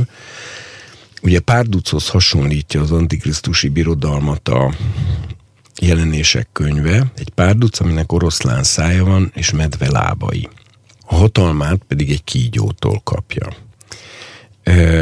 A párduc az szerepel birodalmi képként már a Dániel könyvében a Nagy Sándori birodalom képekén. Ha végignézed, hogy mit tanít a Biblia párducról, akkor, ami egyébként lehet, hogy gepárd, mert a bibliai nyelvek nem különböztetik meg a kettőt, akkor két dolgot tanít róla. Az egyik az, hogy az egyik az az, hogy lesben közelíti meg az áldozatát, amilyen közel csak tudja. A másik pedig, hogy utána irtózatos gyorsasággal támad. A, a birodalmakat állatképekkel jelző Dániel, illetve János Apostol, karak- ezek karaktereket jelentenek. A nagysándori birodalom iszonyú gyorsan elfoglalta az Indus folyóig az egész közel-keletet. Ugye Nagy Sándor egy zseniális hadvezér volt, kitalált egy olyan új ö, taktikai, stratégiai módszert, ami teljesen ismeretlen volt, és minden hadsereg felkészületlen volt vele szembe, és ez gyakorlatilag pillanatokon belül meg tudott verni bármilyen hadsereget. És 33 éves korára Makedóniától az Indus folyóig a legnagyobb kiterjedésű addig létező birodalom uralkodója, ura lett. Ez, Dániel is mondja, hogy olyan gyorsan halad, hogy, a lá, hogy nem is érinti a földet, tehát mintha röpülne olyan sebességgel. Ez a gepárdnak és a párducnak a támadási módszere. A gepárd 120 km per órás sebességgel képes támadni, és bár ez csak 10 másodpercig bírja, de mivel előtte az elképzelhető legközelebbre becserkészi az áldozatát, ezért 10 másodperc 120 km per órával elegendő bármilyen állatnak az elkapására. Hát ha nem volt ügyetlen.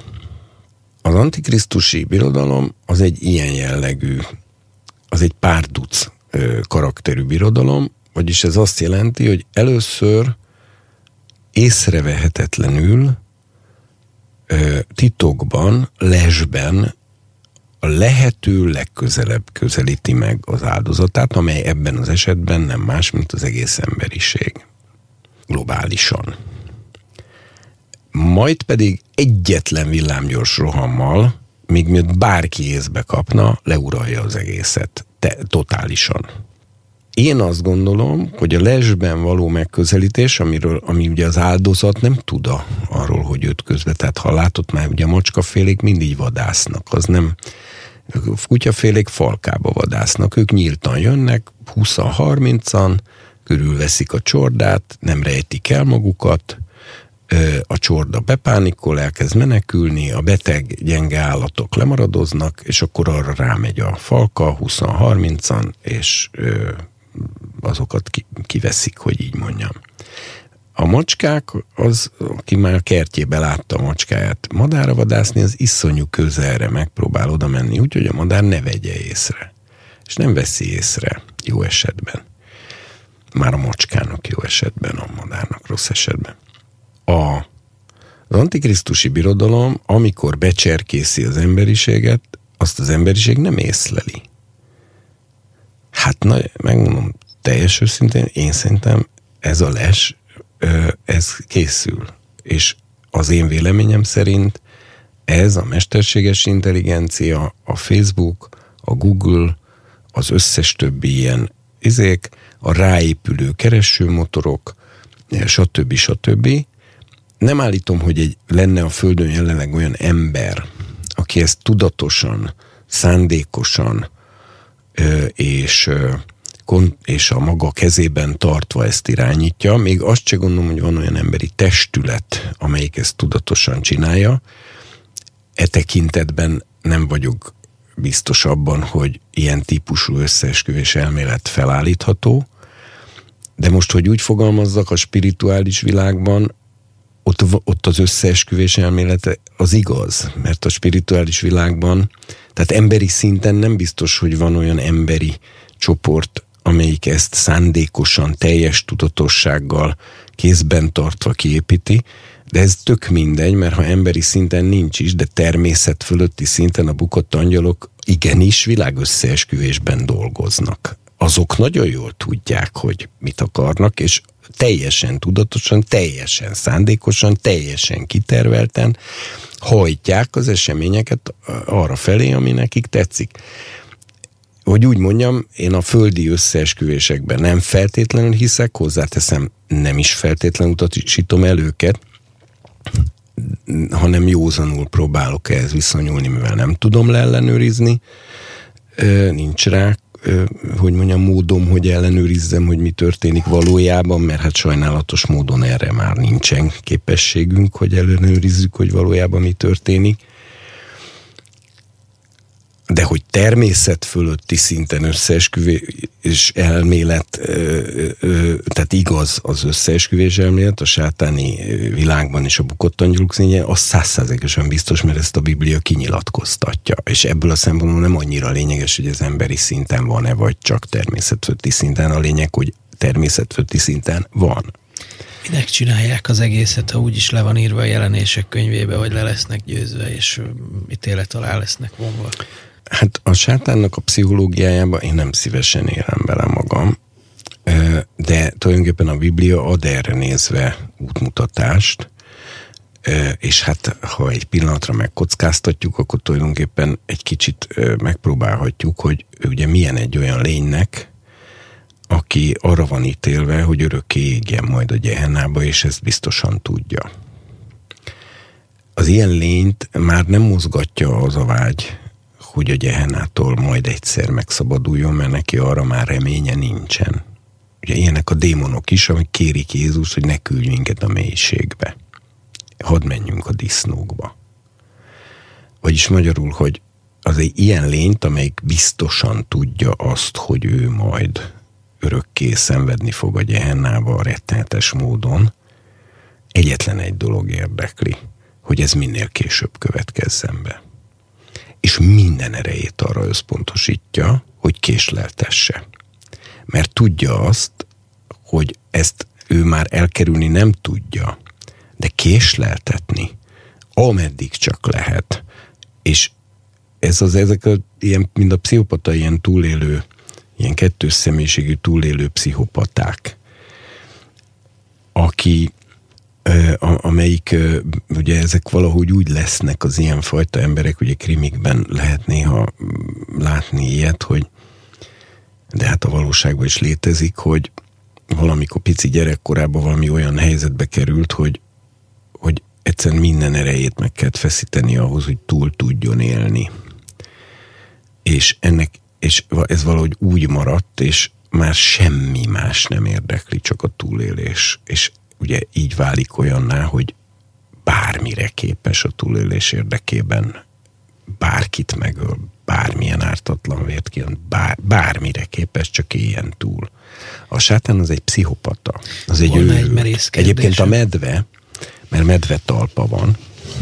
Az a, az őrületnek a jele a Bibliában, azt tudom. Igen, hát az egyik, az egyik, a, amit mond, hogy, a, hogy inkább találjon valakire a fiától megfosztott med, medve, mint a bolond az ő bolondságában. Tehát a, a medvét e, a Biblia többször is az ő, ő, őrültség, e, ilyen fékevesztett, eszeveszett, e, halál megvető őrültség képével társítja, úgyhogy a, az Antikrisztus jellemrajza és a birodalmának a, a karaktere az kiválóan kirajzolódik, ha valaki végignézi. Ez végülis csak egy kis kutatás kérdése, fog az ember egy konkordanciát, megnézi benne a medveszót, és megnézi az összes előfordulást. E, aztán megnézi a párducot, és megnézi az összes előfordulását. Ezeket végigolvassa az ember, ezt egy délután alatt meg lehet csinálni, olyan képet kap az ember az egész rendszernek a, a karakter ö, jegyeiről, mintha le lenne írva előtte, és a belső mentalitásáról is. Egy kárhozott lény, már lásd a démonok, semmi más nem érdekel. Ha csak öt perccel tudja távolabb tolni a gyehennát, neki az mindent megér. mindent. Az egész erejét képes arra összpontosítani hiánytalan koncentrációval minden képességét, hogy öt perccel eltolja. Mert a disznók, ugye amikor megengedte Jézus, hogy könyörögtek, ne küldje őket a mélységbe, hanem hadd menjenek a disznókba, mondta Jézus, menjetek, de hát ahogy bementek a démonok, a disznók berontak a tenger, a tóba, és megfulladtak.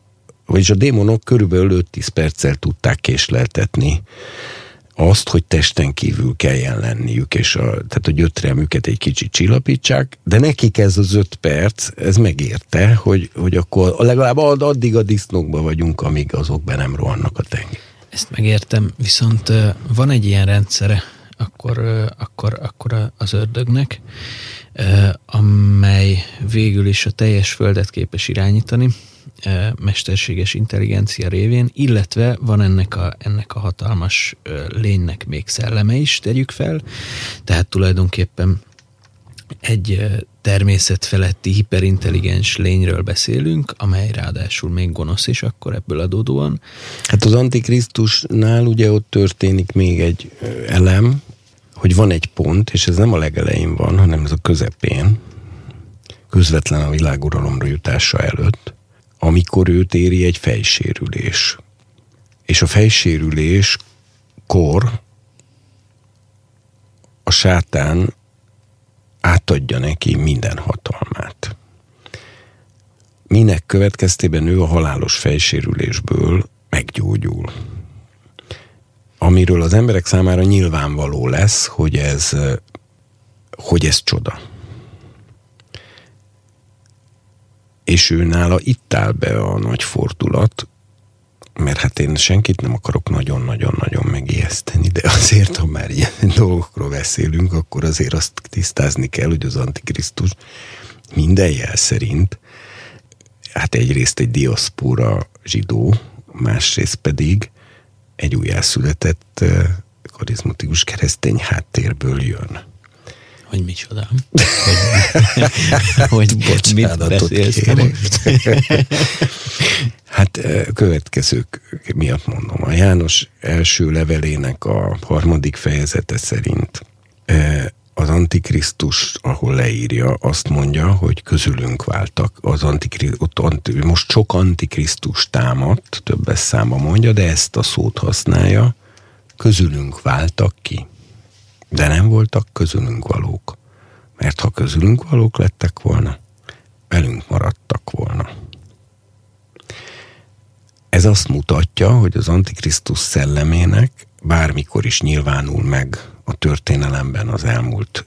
Eleve ugye Antikrisztus szelleme a szónak ebben a teljesen tiszta, már most nem erkölcsileg, hanem fogalmilag tiszta kategóriájában Krisztus előtt nem volt, mert az Antikrisztus szelleme ezen lehet egyébként vitatkozni, most valaki nagyon érvelne, lehet azt is mondhatnánk, hogy volt, de az biztos, hogy a vegy tiszta formájában az Antikrisztus szelleme az már a Krisztus fellépése után tud megnyilvánulni, mert az egy Krisztus ellenes, illetve Krisztus helyettes. Ugye az anti... Á, szóval akkor, az de, az... de ez az egész akkor azért hasonlít, mert hogy helyettesíti az Istent, azért csinálják az emberek ezt Persze, a az anti, is, hogy Az anti szó a görög nyelvben, hogyha külön szerepel, tehát nem szó hm. összetételben szó összetétel első tagjaként szerepel a féle, minek is mondják ezt, most nem tudom, mert nem ígekötő, hanem, de vagy lehet, hogy az, mindegy, akkor nem azt jelenti, hogy ellen, hanem azt, hogy helyett. Helyettes, egész pontosan helyettes. Szó szerint úgy, mint igazgató helyettes. Az Antikrisztus az Krisztus helyettes. A ha pedig külön szóként szerepel, akkor a jelentése az, hogy ellen. Tehát így ez egy kétjelentésű szó, ami azt jelenti, hogy a Krisztus helyére lép, de a Krisztus ellen lép a Krisztus helyére. Ez a lényege ennek a névnek. Felkent helyettes, illetve ellen felkent. Na most, erről a János azt mondja, hogy ez a szellem, tehát az Antikrisztus szelleme, már termel embereket, erre azt mondja, hogy sok antikrisztus támad, ebből tudjuk, hogy itt az utolsó óra. és utána azt mondja, közülünk váltak ki. De nem voltak közülünk valók, mert ha közünk valók lettek volna, velünk maradtak volna. Vagyis itt hite adott keresztényekről van szó. Még János idejében történelmi kereszténység még nem létezett, csak újjászületett, szent lélekkel betöltött kereszténység létezett, és az innen való kiszakadás és ezzel való szembefordulás az az Antikrisztus szellemének az, az első számú jelz, karakterjegye. A másik dolog, amit mondtam, hogy hát ugye az Antikrisztus a zsidóság előtt messiásként lép föl, hiszen másfelől pedig ő a, a messiásként lép föl, és a zsidóság egy részét ezzel be is tudja csapni. Már pedig a zsidóság egy nem zsidó származású messiást soha nem fog elfogadni. Ugyanakkor a jelenések könyve azt mondja, hogy a tengerből jön föl, ami a népeket jelenti, és ezért bátorkodom azt állítani, hogy ez nem egy ereci, vagyis a földi, földből, tehát a szent földből fölemelkedő zsidó, hanem egy diaszpora zsidó, szemben a hamis profétával, aki a földből jön föl. Őróla én azt gondolom, hogy ő egy ereci kabalista. Egyébként, hogy ezt mondom, hogy ezt gondolom, félreértés ne esek, én ezzel, ezzel én nem akarom a tutit megmondani, tehát én most itt nem fogom minden mondat elé oda tenni külön azt, hogy szerintem, szerintem, szerintem, szerintem, de mindaz, amit mondok ennek az egész műsornak a keretében, azt én nem igen. végső igazságként kívánom tekintélyel kijelenteni, hanem csak lelkesen elmondom, hogy, hogy én eddigi összes kutatás, elmékedés, mint tudom, mi során kb. idáig jutottam, a jelenlegi világgal mindent összevetve. Persze, és természetesen az emberiséget. Ezt mi... ja, na jó van. Ennyi, ennyi. Ez már azért túlzás. Szó nincs erről. Ezek a, ezek a zsidók a zsidóságot is el akarják majd pusztítani de az kétségtelen, hogy azt a, az ószövetségi proféták is előrejelzik, és, az, és a jelenések könyve is, hogy a zsidóságon belül egy megosztottságot hoznak létre, a zsidóság egy része, hát egész konkrétan az a része, amelyik a Tórához, a profétákhoz hű kíván maradni.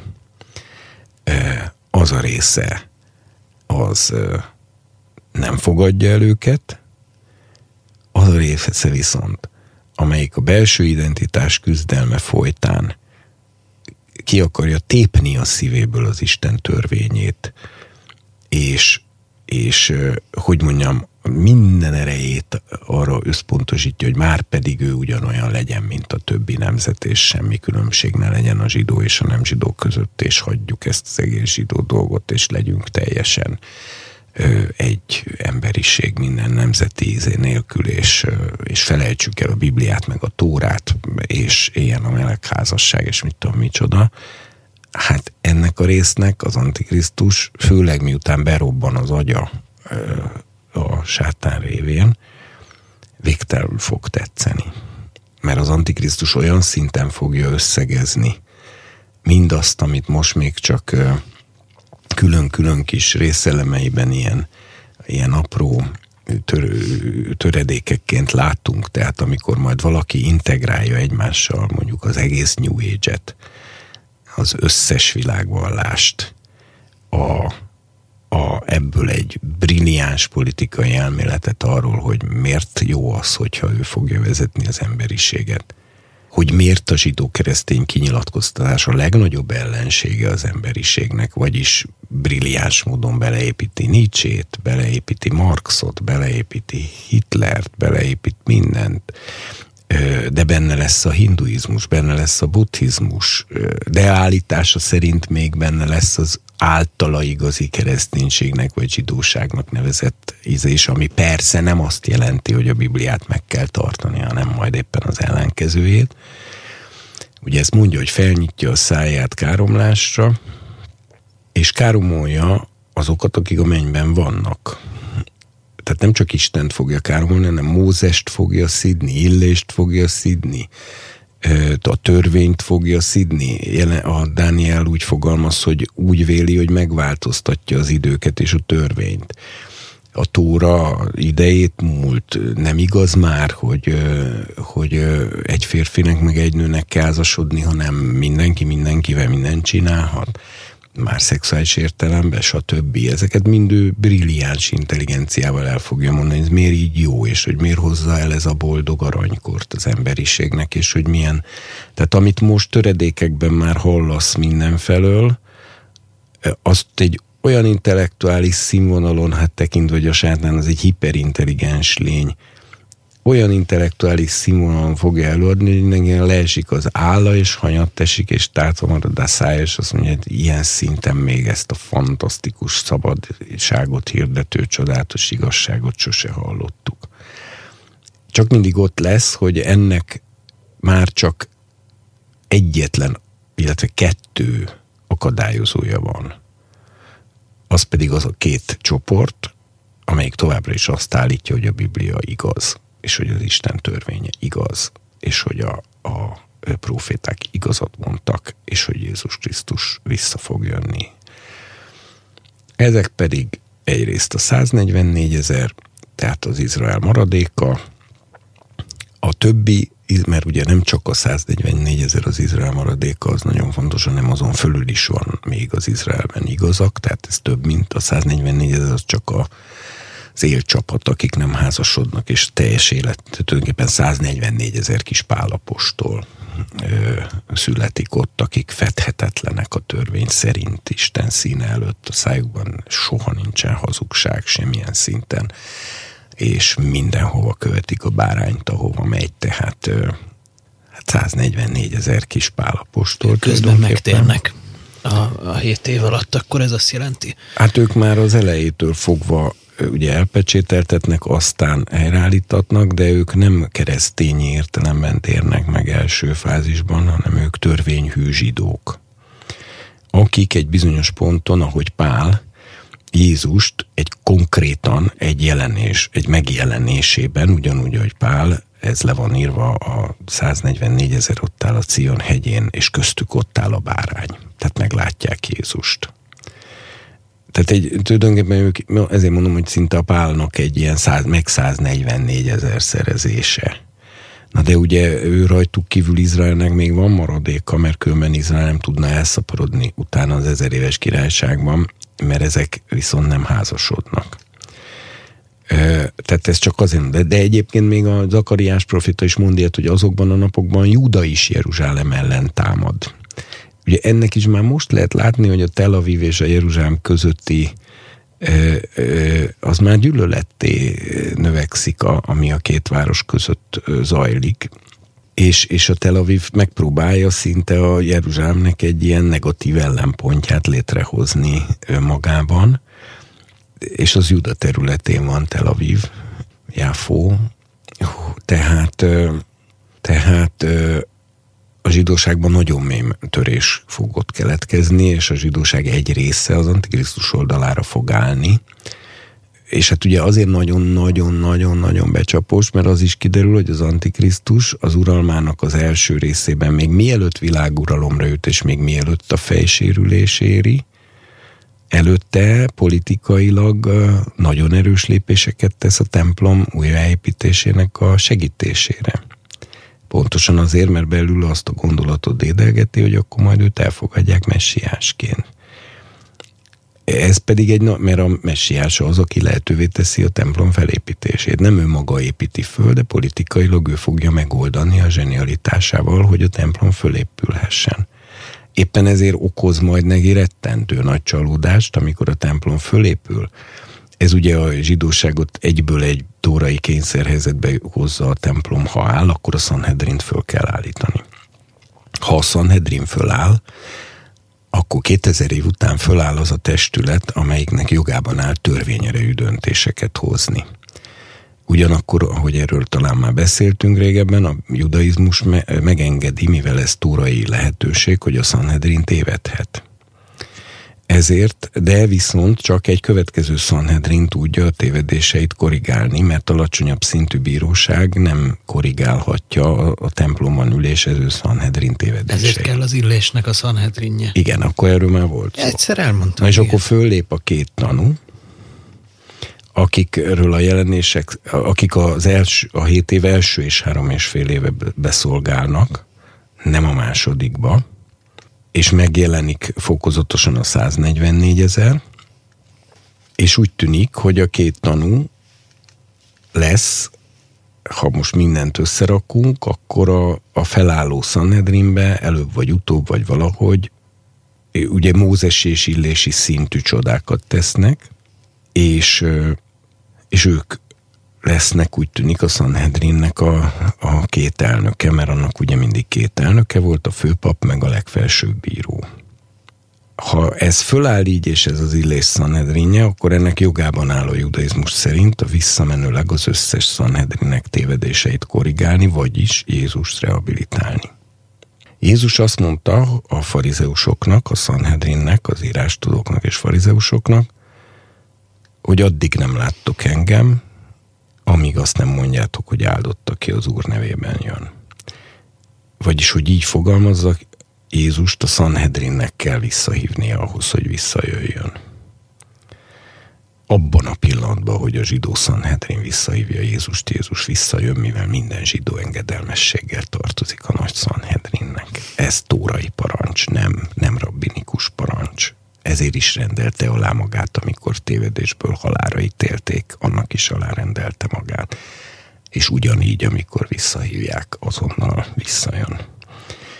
Na most, ha ez a Sanhedrin rehabilitálja Jézust, akkor vissza is hívja, és abban a pillanatban me- megindul az Antikrisztus ö, birodalmának a mennyei légicsapásokkal történő szétbombázása gyakorlatilag, és ugye az Antikrisztus, aki pedig egy nagy mágus lesz, vagyis ő ahhoz is érteni fog, hogy hogyan lehet szimbolikus eszköz, ugye minden mágiának a lényege, hogy képi szimbolikus cselekedetekkel manipulálja, vagy mozgatja a természet fölöttit. Lásd Dudu Baba, másról a tíze, és akkor szurkálják, és akkor megbetegszik. Tehát az, mind, az analógiás vagy rituális mágia, az mindig képi, képes cselekmények által működik. Ezért az Antikrisztus, akinek a mágiáról teljes átlátása lesz, ő tudja azt, hogy amíg a Jeruzsálemi templomban a mindennapi áldozat, mint szimbolikus szertartás zajlik, addig a menny össze van kötve a földdel. Nem tudja kiépíteni a százszázalékos spirituális, spirituális uralmát az emberiség fölött, amíg a mindennapi áldozat zajlik és ezért kulcsfontosságúvá válik számára, hogy ezt megszüntesse. Amit ő épített föl. Igen, de azért mondom, hogy ő már valószínűleg a felépítését se őszinte szívvel támogatja, hanem a messiási ambíciói miatt, mert ő abba bízik, hogy őt fogadják és nyilvánítják utána messiásnak. És amikor ehelyett a Sanhedrin kijelenti azt, hogy Jézus a messiás, hát azzal az antikrisztusnak a dühe, az addig nem látott mértékűvé fog kinőni, vagy kirobbanni, azonnal betiltatja a mindennapi áldozatot, és azonnal ellene fordul mindannak, amit előtte látszólag támogatott. Mert és ez innentől, a Bibliában. Mert innentől ez már nem az ő érdeke. De ez egy nagyon magabiztos dolog, hogy ez le van írva a Bibliában, hogy ez biztosan így fog történni, mert ez nyilvánvalóan ő is Biblia ismerő ember lesz. Tehát érted, mit mondok, hogy ez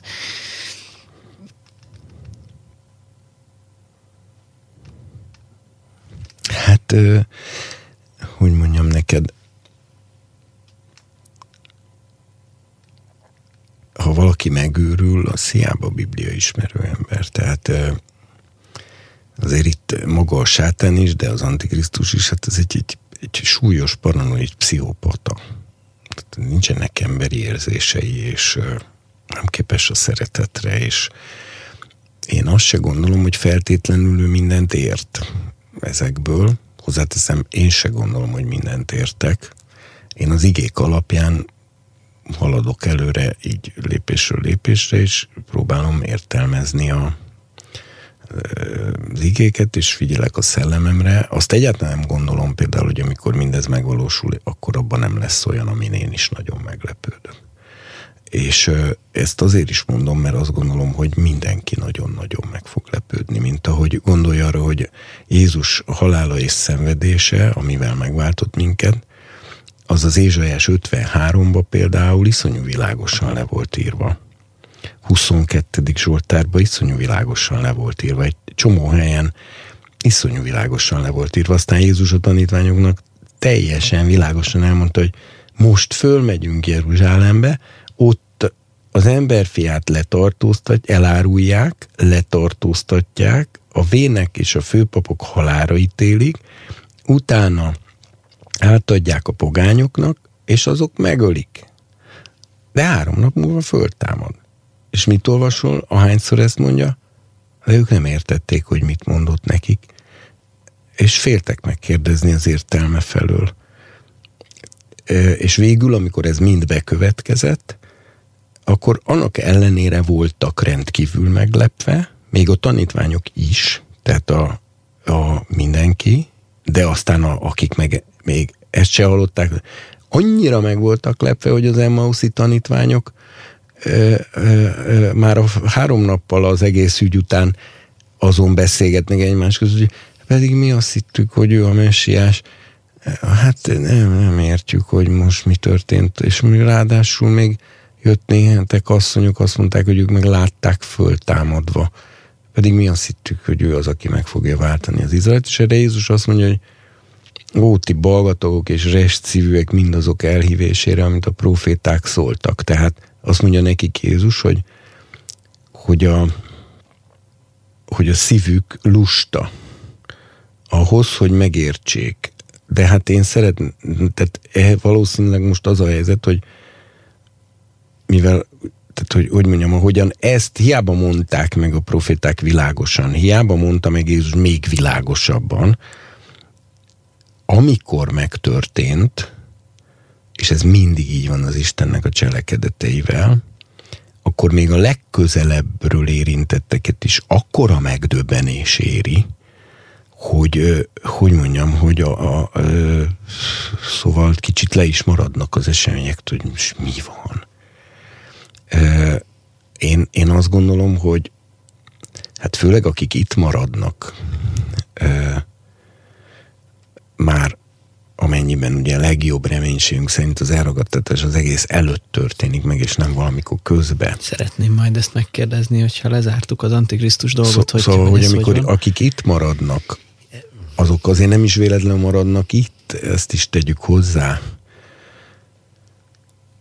De én azt gondolom, hogyha ez most elkezdene megtörténni, szerintem én is iszonyatos nagy, meg mindannyian, mindenki, aki, aki erről a legtöbbet tud, aki gondolom nem én vagyok, hanem mindenféle biblia kutatók, biblia tanítók, esetleg akár héber anyanyelvűek, izraeliek, közben újjászületett keresztények, őszinte szívű, szent, nagyszerű, elhívott üdvösségre rendelt emberek,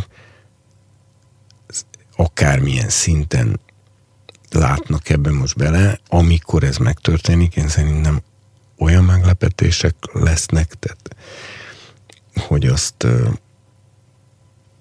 úgyhogy én nem aggódom amiatt, hogy az ördög előre belelát az egészbe, de hát van egy kényszerpálya, amire ő egyre szorosabban rá van terelve nem nagyon tud más felé menekülni. De ha van egy ilyen mint ami felé Isten őt ö, ö, en, szorítja, menekülni igen. szorítja. És akkor ez az utolsó végvár, ez a föld, ami még, ami még van neki, de ugyanakkor a, valószínű, hát ugye, ugye ilyesmikről ír a Biblia, hogy, hogy, hogy Jézus egy, egy teljes sereggel, hát ahogy te is említetted, visszatér és lebombázza ezt a rendszert.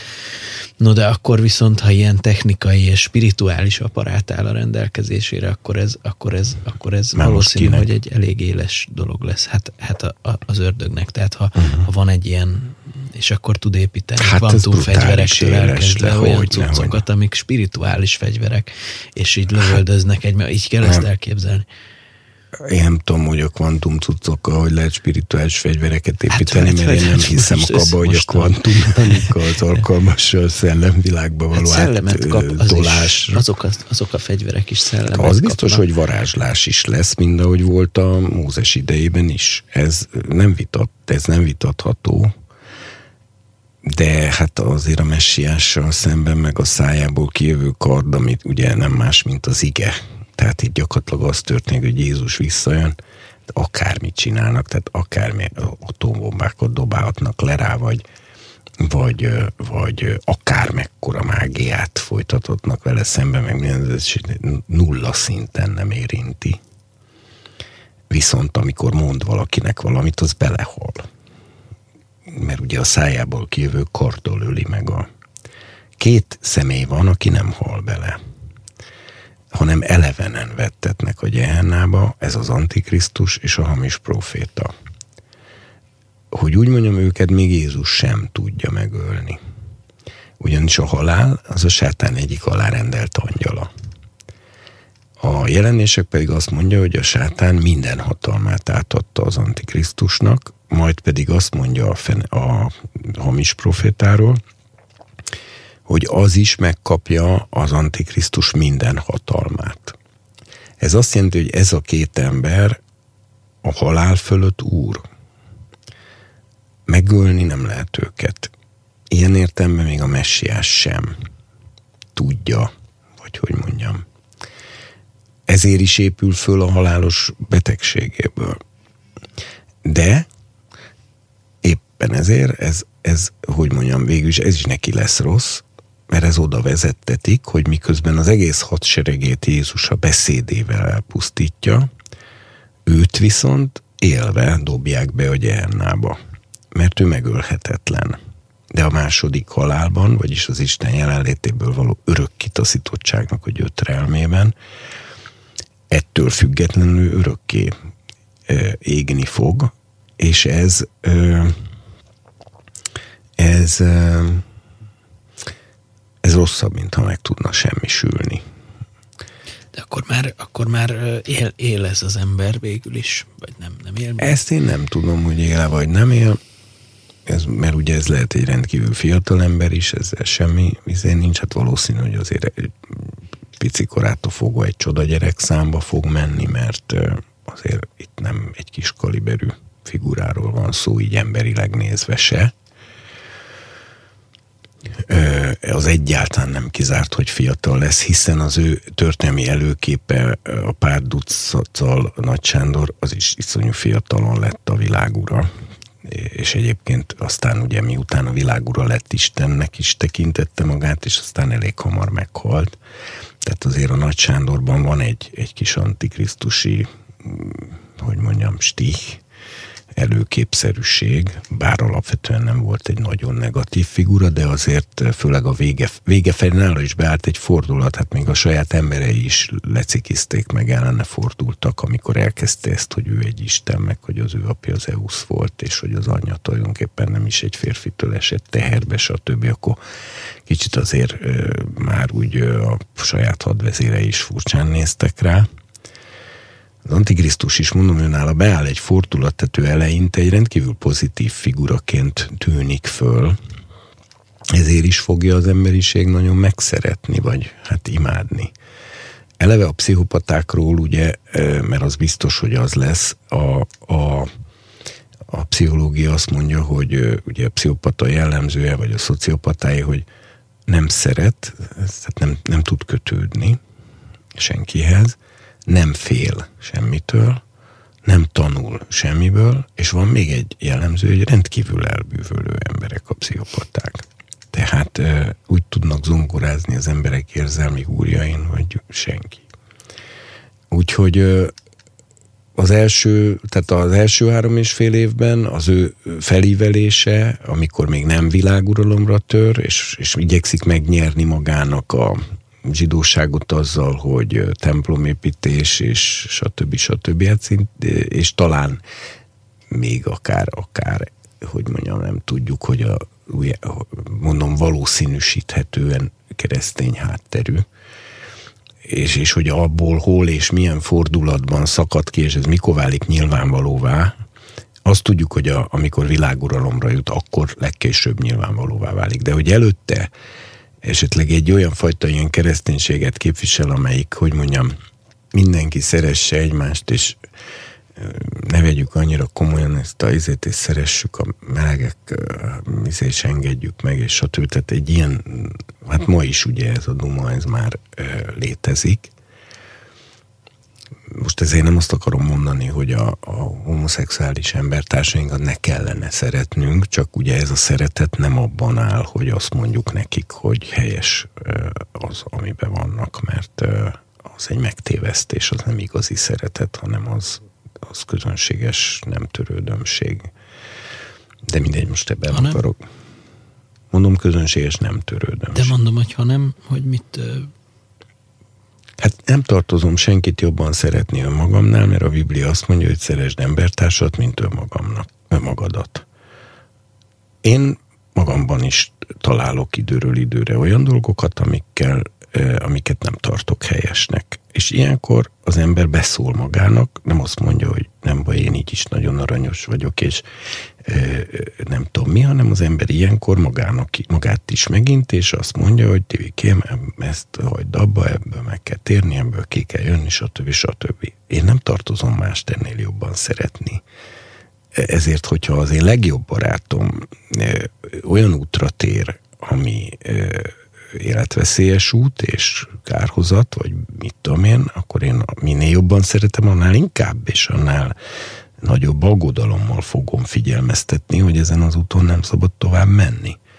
Ha én szerettem az embertársaimat, akkor a, a kedvesség, ami szintén rendkívül fontos, hogy a, a vigasztalás, a buzdítás, a bátorítás, a kedvesség, a szeretetnek a kifejezése, stb. mellett az igazi szeretet az azért az azért vigyáz is az embertársára, és ebbe az is beletartozik, hogy egyenrangúsági alapon nem erkölcsi felsőbbrendűséggel, vagy ilyen, megint ilyen tuti megmondó pozícióból, hanem, hanem mint, mint ember az emberrel, mint barát a baráttal, meg, megmondja neki az ember, hogy ez nem helyes.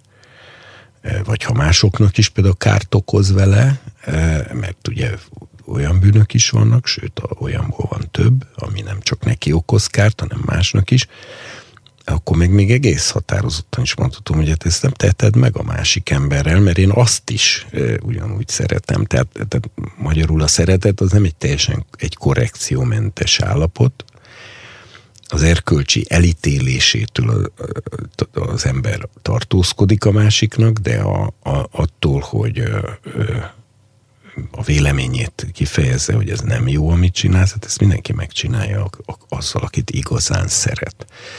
Aki, akivel ezt nem csinálom meg, aki felé csak a kedvesség létezik, és, és, és nincs, nem meg sincs engedve, vagy hogy mondjam, tehát nem fel sem merül az, hogy egy felelősségteljes magatartást is tanúsítok, azt én nem, az nem szeretet, az nem szeretet, az egy közömbös, megmondom annak mi a neve, bűbájosság. A bűbájosság az a kedvességnek az a formája, ami mögött nem áll szeretet. Hanem a bűbájosság mögött az áll tulajdonképpen, hogy hogy, hogy mondjam, ő tartson engem egy kedves, aranyos embernek, annak ez a motiváltsága. Az nem valódi szeretet, abban nincs elkötelezettség. Alapvetően az egy érdekállapot. De a Héberben nagyon érdekes, mert ugye a haver, havár, barát barát. De tudod, mi a másik jelentése? Mi? Igéző. Az okkult cselekedetek felsorolásánál, az 5 Mózes 18-ban az igéző, az eredeti Héberben haver. Az alapjelentése a szónak a havár, az igei alakja, azt jelenti, hogy köt, megköt. És ennek van pozitív és negatív verziója. Ha én szeretetből barátkozom valakivel, mert szeretem, akkor is elkötelezettség jön létre közöttünk, és ez kell is, és akkor ez az elkötelezettség pozitív. De hogyha én nem szeretetből barátkozom valakivel, hanem hogy úgy mondjam azért, hogy magamat szerettessem, illetőleg, hogy a adott esetben például az értekeimet érvényesítsem rajta keresztül. És ezért rettentő kedves és aranyos vagyok, és elbűvölő, és mit tudom én micsoda. Ez, ez a szónak ez a jelentése, ugyanaz a szó, mind a kettő haver, barát, az is haver, igéző, az is haver. ez a szó van rá. A Héberben ez nagyon gyakori. Hm hogy ugyanannak a szó, a heszed, ami a haszid, az egyszerre jelent izzóan együttérző, szó szerint ilyen, tehát az izzás is benne van a Héber gyökben, hogy ilyen izzó szeretettel együttérző, nagyon-nagyon irgalmas ez az egyik jelentése, és ugyanannak a szónak a másik jelentése az, hogy irigy, féltékeny, izé, a szó legrosszabb értelmében, ez az enyémet nem adom oda, tehát a Héberben nagyon gyakori, hogy ugyanannak a szónak van pozitív és negatív értelme is. Na csak azért mondom, hogy nagyon jó rávilágít, a magyarban ezt bűbájosnak mondjuk, amikor valaki végtelenül kedves és aranyos, de emögött valódi szeretet, súly, felelősségvállalás, igazi kötődés nincsen.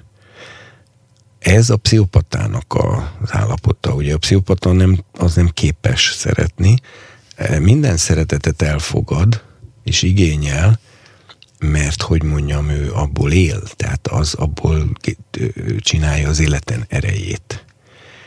De hát ő egy vérszívó, mert ő ezt visszafelé igazi szeretetet nem ad, hanem csak bűbájosságot, kedvességet, aranyosságot. Hát az Antikrisztus az egy, az egy igazi pszichopata vérszívó lesz ilyen értelemben, de az emberek rajongani fognak érte, mert végtelenül aranyos lesz, hogy úgy mondjam. Tehát főleg az elején hogy el fognak ájulni az emberek, hogy na hát micsoda fa, és hát közben iszonyú intelligens, és stb. stb. Úgyhogy hát lesz nagy meglepetés, nem kevés. Ez, nagyon izgalmas, Tibor. Elég horrorisztikus is egy. Kisé horrorisztikus. De... Tudod, mit mondanak a rabbik? Ez egy visszatérő mondás a rabbinikus irodalomban. Hogy nagyon várom a messiást, de nem szeretnék azokban a napokban élni, amikor megérkezik. Hát mi pedig nagyon úgy tűnik, hogy azokban a napokban élünk de nagyon reméljük, hogy nem leszünk itt, amikor, meg, amikor megérkezik. De te hiszel ebben, hogy egyszer az csak el fogunk ragadtatni ezelőtt a szörnyű időszakát? hát, hogy kérdezted ilyet? Hát azért, mert a Biblia nem megvan. mond erre olyan nagyon egyértelmű. Hát de nagyon egyértelmű nem mond. Ki, lehet következtetni, hogy Nézd, az, hogy lesz elragadtatás, az tuti fix, mert azt a Biblia kimondja, bár közli, hogy ez egy titok. Ami azt jelenti, hogy nem könnyen felfogható amiben egy bizonyos bibliai ingadozás van, és nem teljesen egyértelműen eldöntető, az az, hogy a, az egész e, folyamat e, megkezdődése előtt, vagyis az utolsó hét év legelején ragadtatik el az egyház, vagy valamikor közben, illetve van egy még egy olyan nézet, hogy a legvégén, amikor Jézus a földre visszaér a csatába, azt kell, hogy mondjam, hogy ezt a nézetet támasztja alá a legkevesebb ige, és, és, a, és igazából én azt gondolom, hogy ez bibliailag fenntarthatatlan. Hm. Az, hogy az elején, vagy esetleg egy kicsit belecsúszunk, és közben történik az elragadtatás, az mindkettő bizonyos szinten ö, alátámasztható igével, és ezért még az is lehet, hogy ez, hogy mondjam, nincs teljesen eldöntve, hanem bizonyos értelemben az egyháztól is függ. Na most azért a Bibli, az elragadtatás egyik legnagyobb előképe az a Lótnak az esete, mert az elragadtatásra vonatkozó szó az a görögben a harpadzo, ami, ahogy pont mondta most Csándor, pont most ö, ö, szombaton az Isten tiszteleten, ez egy erőszakos kitépést, kiszakítást jelent. Tehát na, kifejezetten benne van az erőszakos ö, ö, kiragadás, kiszakítás. Most ez a lótnál nagyon világosan látszik, mert amikor az angyalok megmondják neki, hogy most el fog pusztulni Szodoma, és ezért vegye maga mellé a családját, lányait, és menjen ki.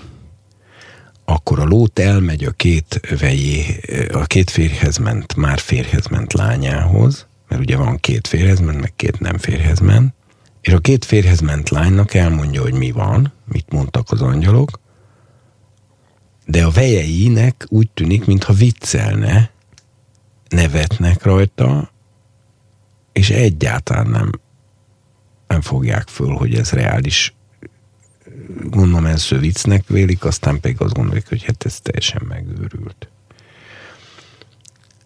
A lót végül lemond arról, hogy a, azokat, és akkor mondj, illetve ez nem is tudni, hogy lemond-e, mert akkor az angyalok azt mondják neki, hogy ö, siess, mert nekünk ezt meg kell csinálnunk, el kell pusztítanunk ezt a várost, ezért vedd a feleségedet és a megmaradt két lányodat, és menj ki a városból.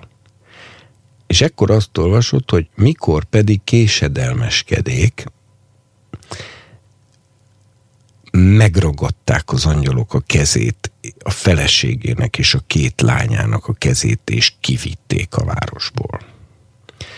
Vagyis, hát ez pszichológiailag is nagyon, vagy nem pszichológiailag, de szóval dramaturgiailag is iszonyúan bele lehet érezni, hogy én szerintem ő azért késedelmeskedett, mert ő, ő mindent el akart követni, hogy a, a másik két lányát a vejeikkel együtt valahogy meggyőzze és ezért elkezdte húzni az időt, meg hogy na, még, még hadd mondjam el nekik azt, még, még azt is hadd mondjam meg nekik, hogy hát ha akkor elhiszik, ezért hát azért az ember szereti a gyerekeit, tehát ö, itt ez nem volt egy egyszerű szituáció, de egyszer csak az angyalok megfogták a kezét, és ilyen értelemben, tehát hogy mondjam, az ő késedelmeskedése ellenére, az ő az ő biz- ellenére egyszerűen kivitték a családostul a városból. És utána azt mondja neki az angyal, hogy most menj ö, föl arra a hegyre, hogy biztonságban legyél. Erre azt mondja a lót, hogy jaj, de ott nem lennék biztonságban, hadd menjek abba a kicsi városba, ott arrébb, ö, ö, mert ott teljesen biztonságban leszek. Mire azt mondja az angyal, hogy jól van, sőt megkimélem érted azt a várost, ugyanis eredetileg az az elpusztítandók listáján volt. Nekimélem, érted azt a várost, de siess, mert amíg nem érsz oda, én semmit nem tehetek. Most ez az egy nagyon erős bizonyíték annak, hogy amíg Isten az igazakat biztonságban nem helyezi, addig az ítéletnek a végső, legkeményebb fázisa biztos, hogy nem kezdődik el. Az is igaz, hogy valószínűleg az egyház egy hasonló izébe lesz, hogy de hát még a nagymama még nem tért meg, a nagynéni még nem tért meg, még, még imádkozok, na, még bőtölök a nagynéniért két hetet, a, de, vagy hát ha nem a nagynéni, akkor súlyosabb eset. A gyerekem nem tért meg még, a feleségem nem tért meg még, a férjem nem tért meg még, az apám nem tért még meg, az anyám nem tért még meg, mi lesz velük? Isten, eh, izé, tegyél valamit, stb.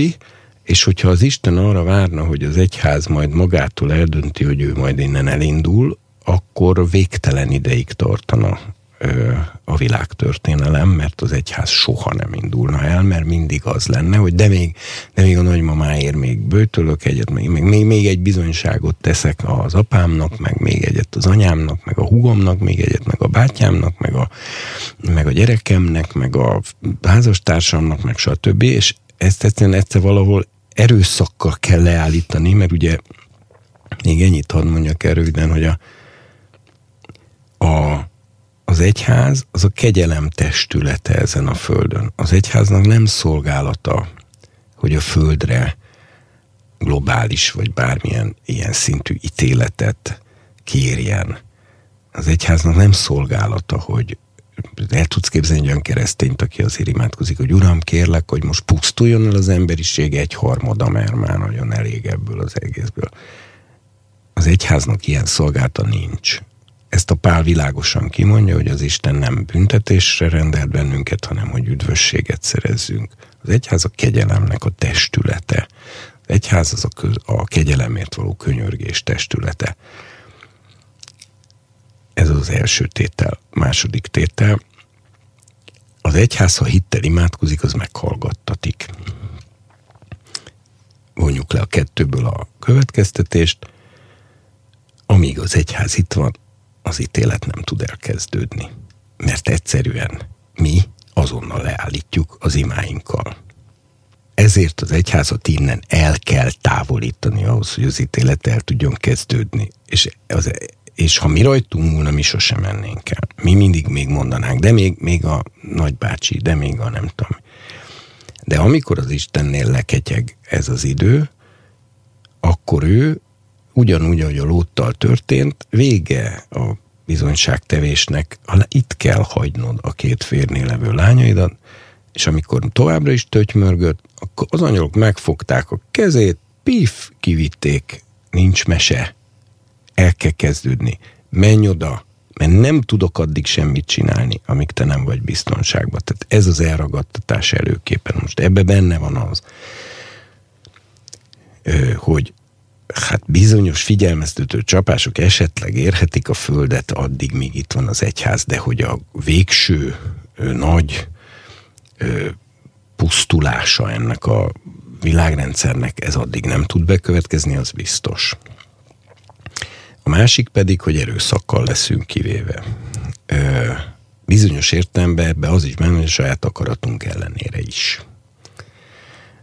És én ezért azt gondolom, hogy az, tehát mindezek, meg még, még ezer másik ige egyébként, az nagyon erősen arra hajlik, és hát nem beszélve arról, hogy a jelenések könyvében az utolsó hét év azzal kezdődik el, hogy azt mondja János, ö, hogy és ekkor egy kürt szóhoz hasonló hangot hallottam, ugyanazt, amelyiket ugye a legelején, a könyv legelején hallott, amely ezt mondta nekem, jöjj fel ide.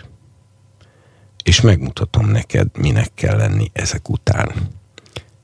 Ekkor azonnal elragadtattam szellememben, és íme a mennyben ott volt egy trón, és innentől kezdve a mennyben meséli a dolgokat.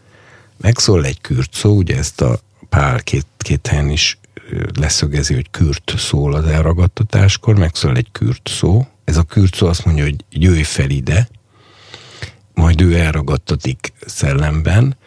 Mindez a laudíciai gyülekezet, vagyis a hét egyház után történik.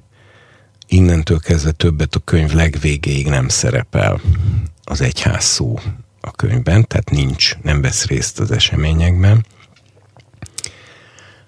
Szóval mindez azért nagyon erősen arra hát utal, hát hogy, arra utal, hogy ez az elragadtatás, és akkor, és akkor mondom, bizonyos izék még esetleg az első három és fél éven belül még, ahol ez, ahol ez a 14 figyelmeztető csapás éri a földet, ott még egy kicsit van egy játéka, hogy, hogy egy, van egy-két ige, amire hát ha nagyon akarjuk rá lehet fogni, hogy ez az elragadtatás, de hozzáteszem azért eléggé akarni kell ráfogni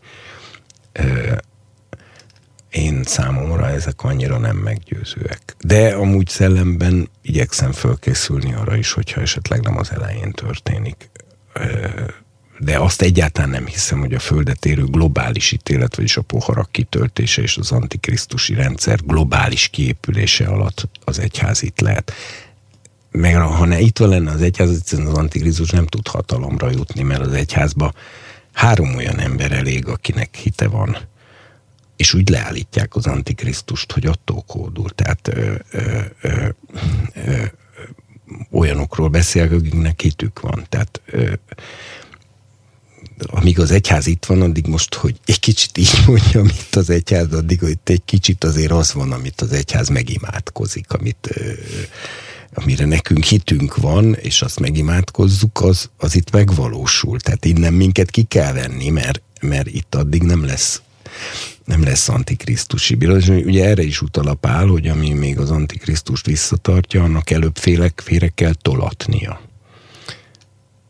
Képtelenség, hogy az antikrisztus globális birodalmat építsen ki, úgyhogy az egyház itt van. Hát most gondold meg, ha megszületne a rendelkezés, hogy mindenki vegye fel a homlokára, a jobb izérére a tetkót, vagy a a csípet, és nincs többé készpénz. Szerinted az egyház ezt tétlenül nézné? Nem az lenne, hogy egy, mit tudom, 100 millió ember fölállna, és azt mondaná, hogy bocsika, de én nem veszem hát föl. A holokausztnál se történt ez meg, úgyhogy ez, ez, ez azért nehéz igennel felállni. Hát itt, itt megint lehet nagy meglepetés, hogy esetleg kiderül az, hogy, hogy nem is 100 millió ember van, hanem e, hirtelen kiderülne, hogy azok nem is. De azért én azt gondolom, hogy az utolsó idők egyháza más szempontból az azért nagyon-nagyon-nagyon sok, nagyon őszinte hitű, nagyon újjászületett embert jelent. És még tudod, mit mondok neked? Lehet van olyan ember, aki most még fél lábbal a világba bukdácsol, és és hogy mondjam, küzdködik saját magával, és bűnei vannak, és de közben hisz is, és szegény majd szétmegy a meghasonlottságtól, és minden. De megjönne egy olyan rendelet, hogy izé, na most vegye föl mindenki a pecsétet, jelent. Szerintem rengeteg ilyen ember ettől úgy megtérne, és tulajdonképpen mondaná, na végre világossá vált, mi van úgy megtérne a bűneiből, meg mit, úgy beintene az Antikrisztusnak, ott kiveszi föl a jeledet. Tehát ezt azért mondom, mert, mert Na mindegy, szóval én azt hiszem, hogy nagyon-nagyon-nagyon sok őszinte szívű hívő van, aki most például, mert azt mondja az ige, hogy a szüzek okosak is, közvetlen a vége előtt elalszanak. Okos szüzek is.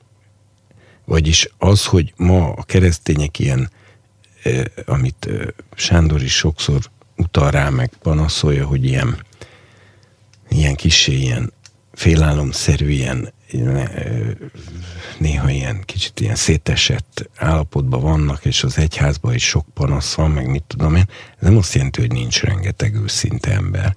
Ahogy kiélesedne a helyzet, rengeteg ember fölébredne egy pillanat alatt, és nem a rossz oldalra ébredne át, hanem, a, hanem hirtelen összekapná magát. Hoppá! Na most akkor szedjük össze magunkat, és egyből úgy megtérne eh, meg minden, hogy tehát én ezért, én, én e tekintetben az egyház felől nem vagyok azért, azért pessimista, hát eh, rengeteg eljössz a gyülekezetbe, és mész a folyosón, és látod az emberek szemét, meg arcát, meg beszélsz egy pár szót valakivel, iszonyú sok nagyon őszinte hívő van.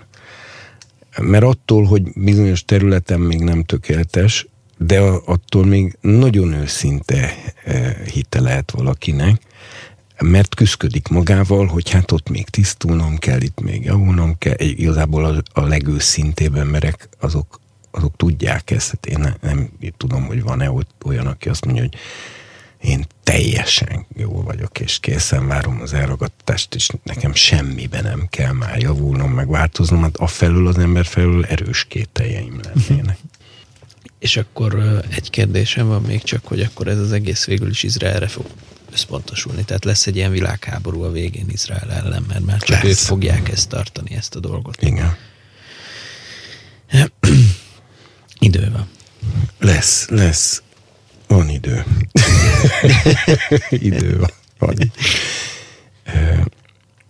E, majd még annyit mondanék, hogy hogy, mert azért ez fontos, mert ez is ez mutatja a dolognak a politikai szálait, hogy a, ugye Izrael állama jelenleg is a támadások keresztüzében áll, a világ média rendkívül elfogultan kezeli, aki ismeri az ezzel kapcsolatos valós tényeket, illetve a bibliai proféciákat, az egész meg van döbbenve, hogy a, hogy a világ médiában milyen szintű, eh, hogy mondjam, irrealizmus és, és a realitásnak az realitás vesztés van, amikor Izrael kerül szóba. Ezzel az óriási nyomással, ami, akkor nem beszélve, ami az ENSZ-ben zajlik, ami az UNESCO-ban zajlik, stb., ami a baloldali liberális médiában zajlik Izrael szemben, és nem utolsó sorban a diaszpóra zsidóságban, ami zajlik Izraellel szemben egyre élesebben a zsidók néha élen járnak abba, hogy elítéljék Izraelt. Na most ezzel szemben, tehát ott van az a, az a nem tudom hány milliárdos arab tömb, vagy iszl, iszlám tömb, inkább így mondom, amelyik pedig, amelyik számára Izrael egyszerűen vallásilag tűrhetetlen, hogy ott van, ahol van, mert mert az iszlám tanítása szerint, ha egyszer az iszlám már egy területet elfoglalt, az örökre az iszlámé, és oda más, más államot ott berendezni e, tilos. Ha ilyen történik, minden, így szól a dzsihádról szóló törvény, minden muszlim férfinek kötelessége a fegyveres harcban részt venni. Na most ez iszonyatos presszió alá helyezi Izraelt, mert ott, ott, a zsidó, a, ott a muszlimok védekező jellegű dzsihadnak értelmezik Izrael megsemmisítését, mert hogy az muszlim területen jött létre mert a terjeszkedő dzsihádban nem köteles minden muszlim férfi részt venni, hanem ha egy bizonyos számú férfi részt vesz benne, akkor azt úgy veszik, hogy az egész iszlám közösség teljesíti az ezzel kapcsolatos kötelező, vallási kötelezettségét, de a védekező dzsihádban minden muszlim férfi köteles részt venni. Ez az iszlám törvény. Na most a, mindezekkel szemben Izrael államának a legitimációja egyre inkább arra, ugye kezdetben is megvolt ez, hogy arra szűkül, hogy hát a holokauszt miatt döntöttek úgy az Egyesült Nemzetek, stb., hogy Izraelnek lehessen saját országa. Csak az a baj, hogy a holokauszt az egyre távolabb kerül a múlt ködében, míg ezzel szemben viszont a, az, ami most történik Izrael körül, az egy egyre élesedő, és már az egész világ számára háborús, világháborús konfliktust jelentő feszültségforrás. A holokausztra való hivatkozás, hogy hát az Izrael állama létrejöttének és az Egyesült Nemzetekbeni megszavazásának a legitimációját az otta, hogy a holokauszban túlélő zsidóknak nem volt hova menniük gyakorlatilag, és a saját korábbi országaikat nem tett, tekinthették biztonságosnak, stb. Ez a legitimáció, ez foszladozik. Lassan el fog tűnni, és egyetlen egy utolsó érv marad, az pedig az, hogy a Bibliában az van írva, hogy ez a föld örökre Izraelé. Na most ez viszont egy bibliai érv ugye erre rögtön rávágják, hogy de hát azóta ott azért elég sokan laktak még, akik ugyanúgy a hazájuknak tekinthetik. Most 2000 év után visszajön a nép, ott letelepszik, létrehoz egy etnikailag is arra zsidó ö, többségre törekvő államot, egy nemzetállamot, amit igen utálnak mostanában egyre inkább, és hát ezt az ott levő őslakosság nem akarja elfogadni, és egyetlen érv kezd maradni, mert a holokausztal kapcsolatos bűntudat az kezd szétfoszlani, egyetlen egy érv marad, hogy hát, de hát az Ábrámnak azt mondta Isten, hogy neked és a te magodnak adom ezt a földet örökre. Igen, nem csak ez egy bibliai érv. Ehhez színni kell Istenben. Na most, amikor egy, egy létező állam egy politikai, valóságos politikai entitásnak gyakorlatilag az egyetlen fundamentuma, amivel még igazolni tudja magát, hogy ő lehet itt, és hogy ez így rendben van, és hogy ennek így kell lenni, és hogy ha kell, akkor akár mekkora katonai erővel is megvédi magát. És ez az egész már csak a Bibliánál, akkor ugye az a probléma, és ez egy fantasztikus dolog egyébként, hogy a Izrael állam létrejöttével a Biblia szövege visszatért a politikai realitásba. Na de ez egyáltalán nem tetszik a világnak.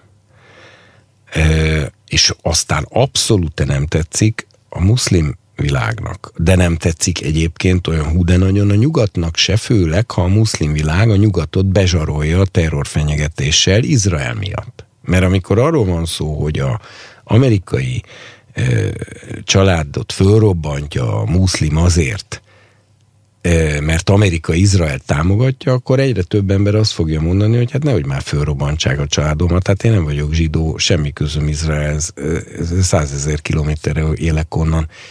Mi közöm nekem ez az egész, ez miért robbantanak engem ezért föl?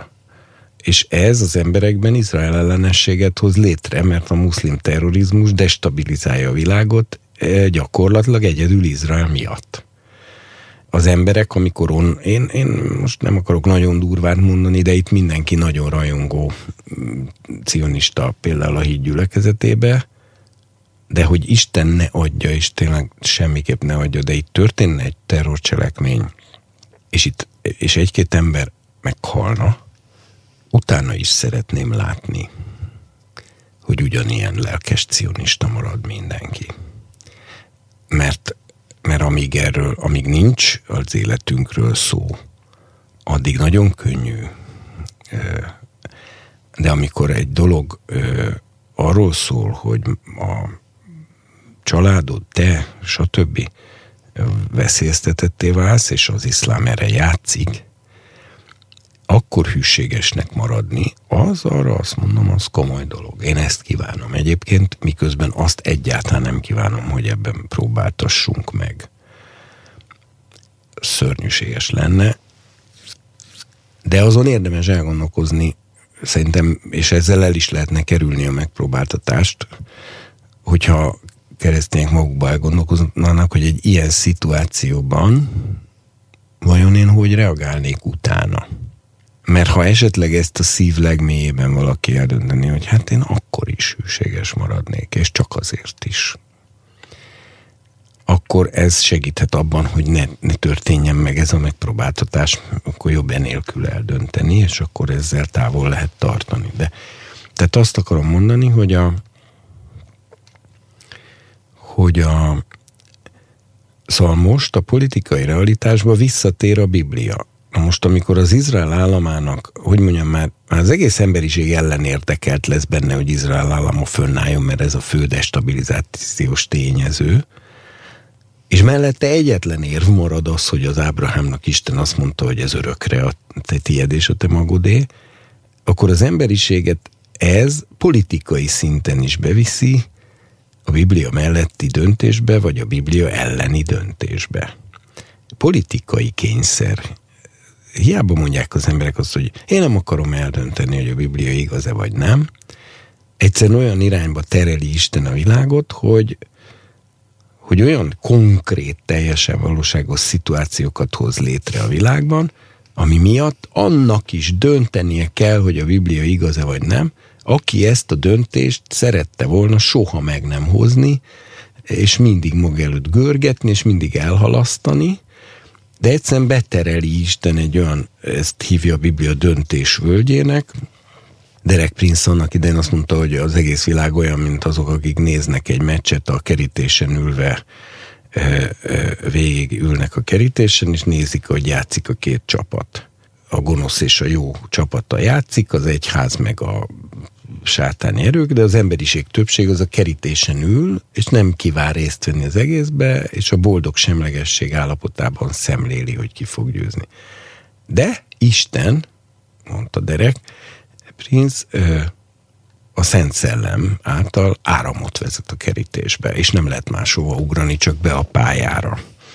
Nagyon jó kép arra, hogy, hogy Isten a részben az Izrael körüli politikai szituációnak az egyre élesebb és egyre válságosabbá válásával végül az embereket a Biblia melletti vagy elleni döntésbe vezeti be. És ezért találkozik az, hogy az Antikrisztusnak a, a, az agyának az eldurranása sától, ahhoz, hogy ő az Istent és a Bibliát a földről végleg kizárja, mert az emberiség tudatából törölje, ahhoz neki Izraelt meg kell teljesen semmisítenie és a zsidóságot. Vagy legalábbis a hitéhez ragaszkodó zsidóságot. És ezért vonul föl irtózatos hadseregekkel a Jezriel völgyében, mert ugye az Armageddon az a Hár Megiddó, tehát a Megiddó hegyénél, és ott gyakorlatilag fellép az a helyzet, ami a történelmen még soha, ilyen, még a hitlerizmus alatt se hogy most a zsidó nép meg lesz semmisítve. És ez az a pillanat, ahonnan a messiás nem tolerálja tovább a dolgokat, hanem, ha, hogy mondjam, megsemmisítő, erőszakos, megsemmisítő eszközökkel az Antikrisztusnak az egész seregét megöli. Maga Jézus Krisztus fogja megölni, a szavával fogja megölni, tehát a másik arca fog megmutatkozni. Jézus ugye mindig tudott az embereknek, hogy mondjam, a szíve legmélyéhez szólni ilyen rövid mondatokba, hogy oda ment egy írás, tudó mester, követlek bárhová mély.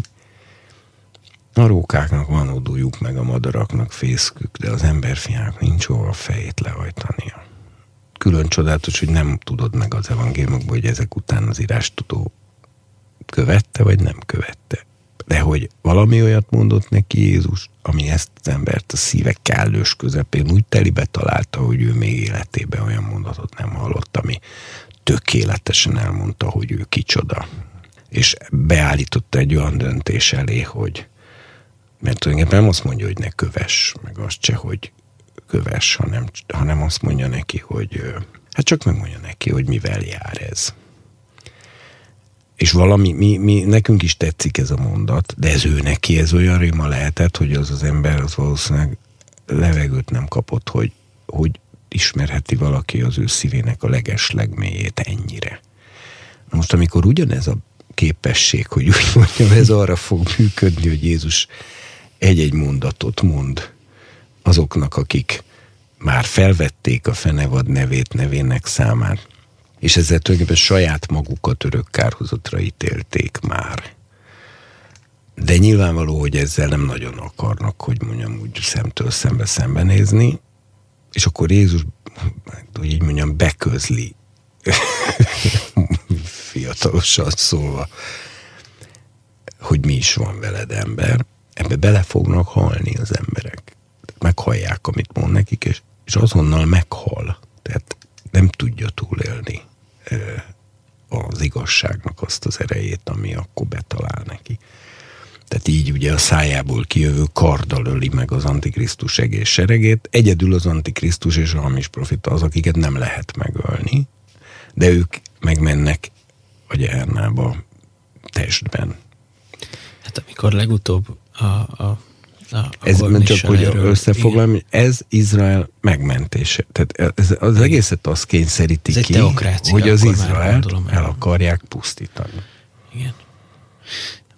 Annyit akartam csak mondani, hogy mikor legutóbb azt elemeztétek a kornissal, hogy, a, hogy, hogy Jézus Krisztus, szóval, hogy az Isten bolondsága az hogy működik, hogy, hogy, hogy pont az a, a amit Pálapostolt idézett, hogy, hogy Krisztus halála az, az pontosan Isten bolondsága, és az a szeretetnek a lényege, hogy, hogy hogyan. Amikor ezt hallgattam, ahogy erről beszéltetek, én, én azt éreztem, hogy nem, nem tudok megmaradni a létezésemben, olyan súlyos, fájdalmas igazság ez. Szóval, hogy, hogy, hogy csak arra utalok, hogy, hogy ilyen típusú élmények De érik néha az embert, és nem, nem meg, hát ez nem csak fájdalmas igazság, hanem ez egyúttal egy vér, mérhetetlen dicsőséges igazság. Olyan, olyan szintű Gondolod meg, hogy az ördögnek hogy... milyen megalázó, hogy az Isten nem úgy győzi le a sátánt az abszolút totális győzelemmel eh, ott a kereszten, hogy az Isten az összes erejét felhasználja, meg az összes bölcsességét, és akkor na most megmérkőzünk, és akkor az összes erőmmel és bölcsességemmel legyőzlek sátán, nem, hanem így, hogy tudod mit? Semmilyen erőmet és semmilyen bölcsességemet nem fogom. Ki, kiüresítem magam minden tudásomból, minden bölcsességemből, minden erőmből, és akkor is vesztesz. Mi, ez milyen megalázó az ördögnek kiderül róla, hogy ő egy senki. Már most nem úgy ért, hogy nem létezik, hanem hogy ahogy szoktuk használni ezt a szót. Szerintem ez nagyon dicsőséges dolog. Ez az Isten részről egy olyan, olyan fricska, hogy ha minden erőmből és minden bölcsességemből és minden tudásom és mindenből kiüresítem magam és lenullázom magam teljesen, akkor is az ördög sebbisül Na most erről jut eszembe, amit elkezdtél az adás előtt, hogy azt megosztanád el kedves hallgatókkal. Eddig is sokat gondolkoztam ezen, de az elmúlt hétnek nekem a legnagyobb élménye, és azt hittem, hogy elájulok a kb. úgy éreztem magam, mint te, amit mondtál, és, és most is el vagyok képedve. A tékozló fiúban amit az idősebb bátynak mond. Aki ugye a farizeus vallásos bigott vizét jelenti, akit mi annyira utálunk, és, és nem győzzük szídni a műsorban, és műsoron kívül, és stb. stb.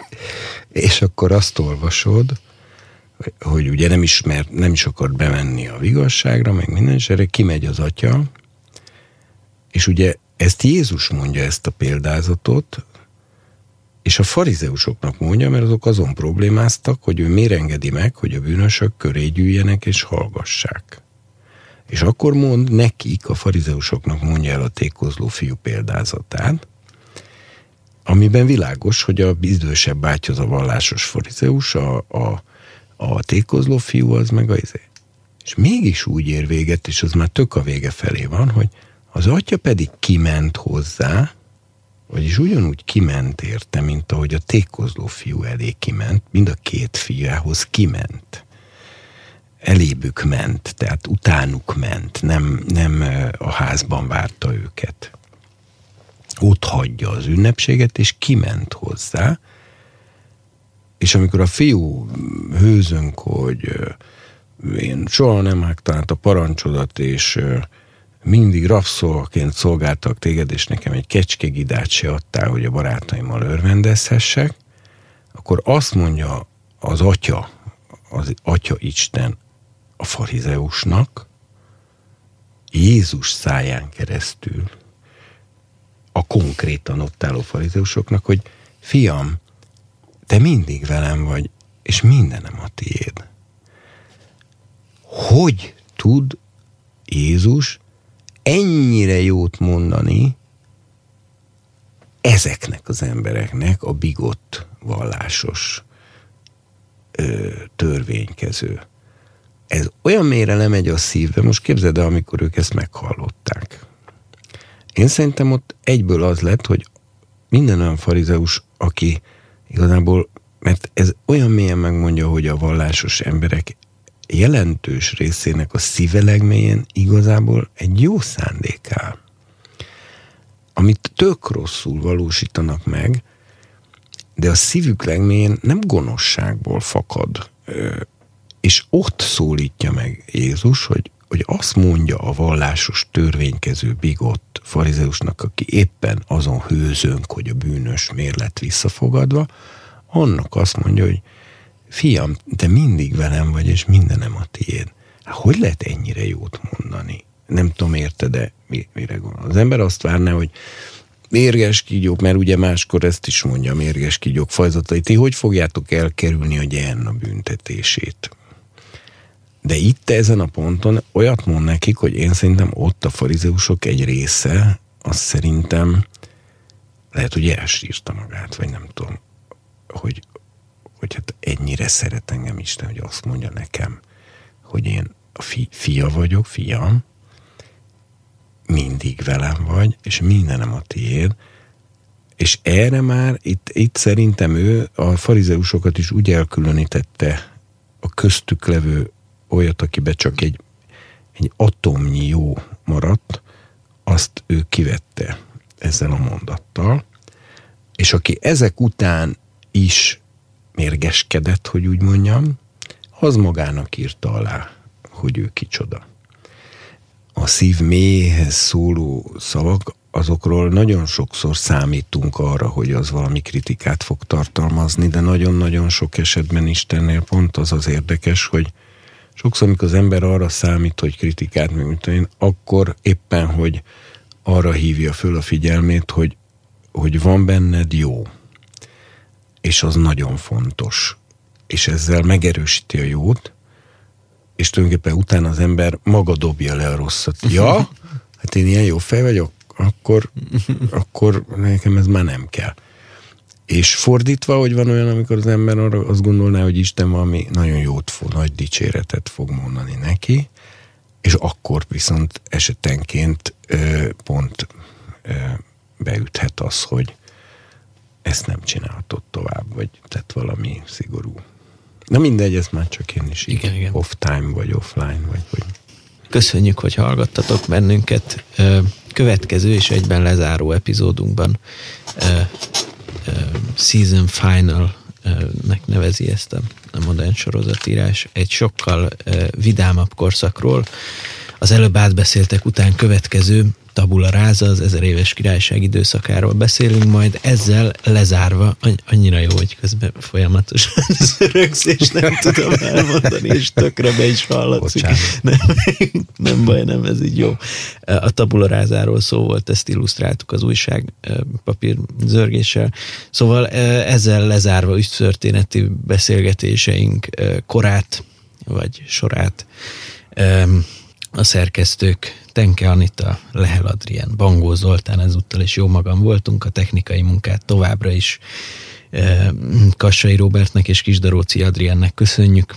Minden jót nektek, szervusztok! Szervusztok!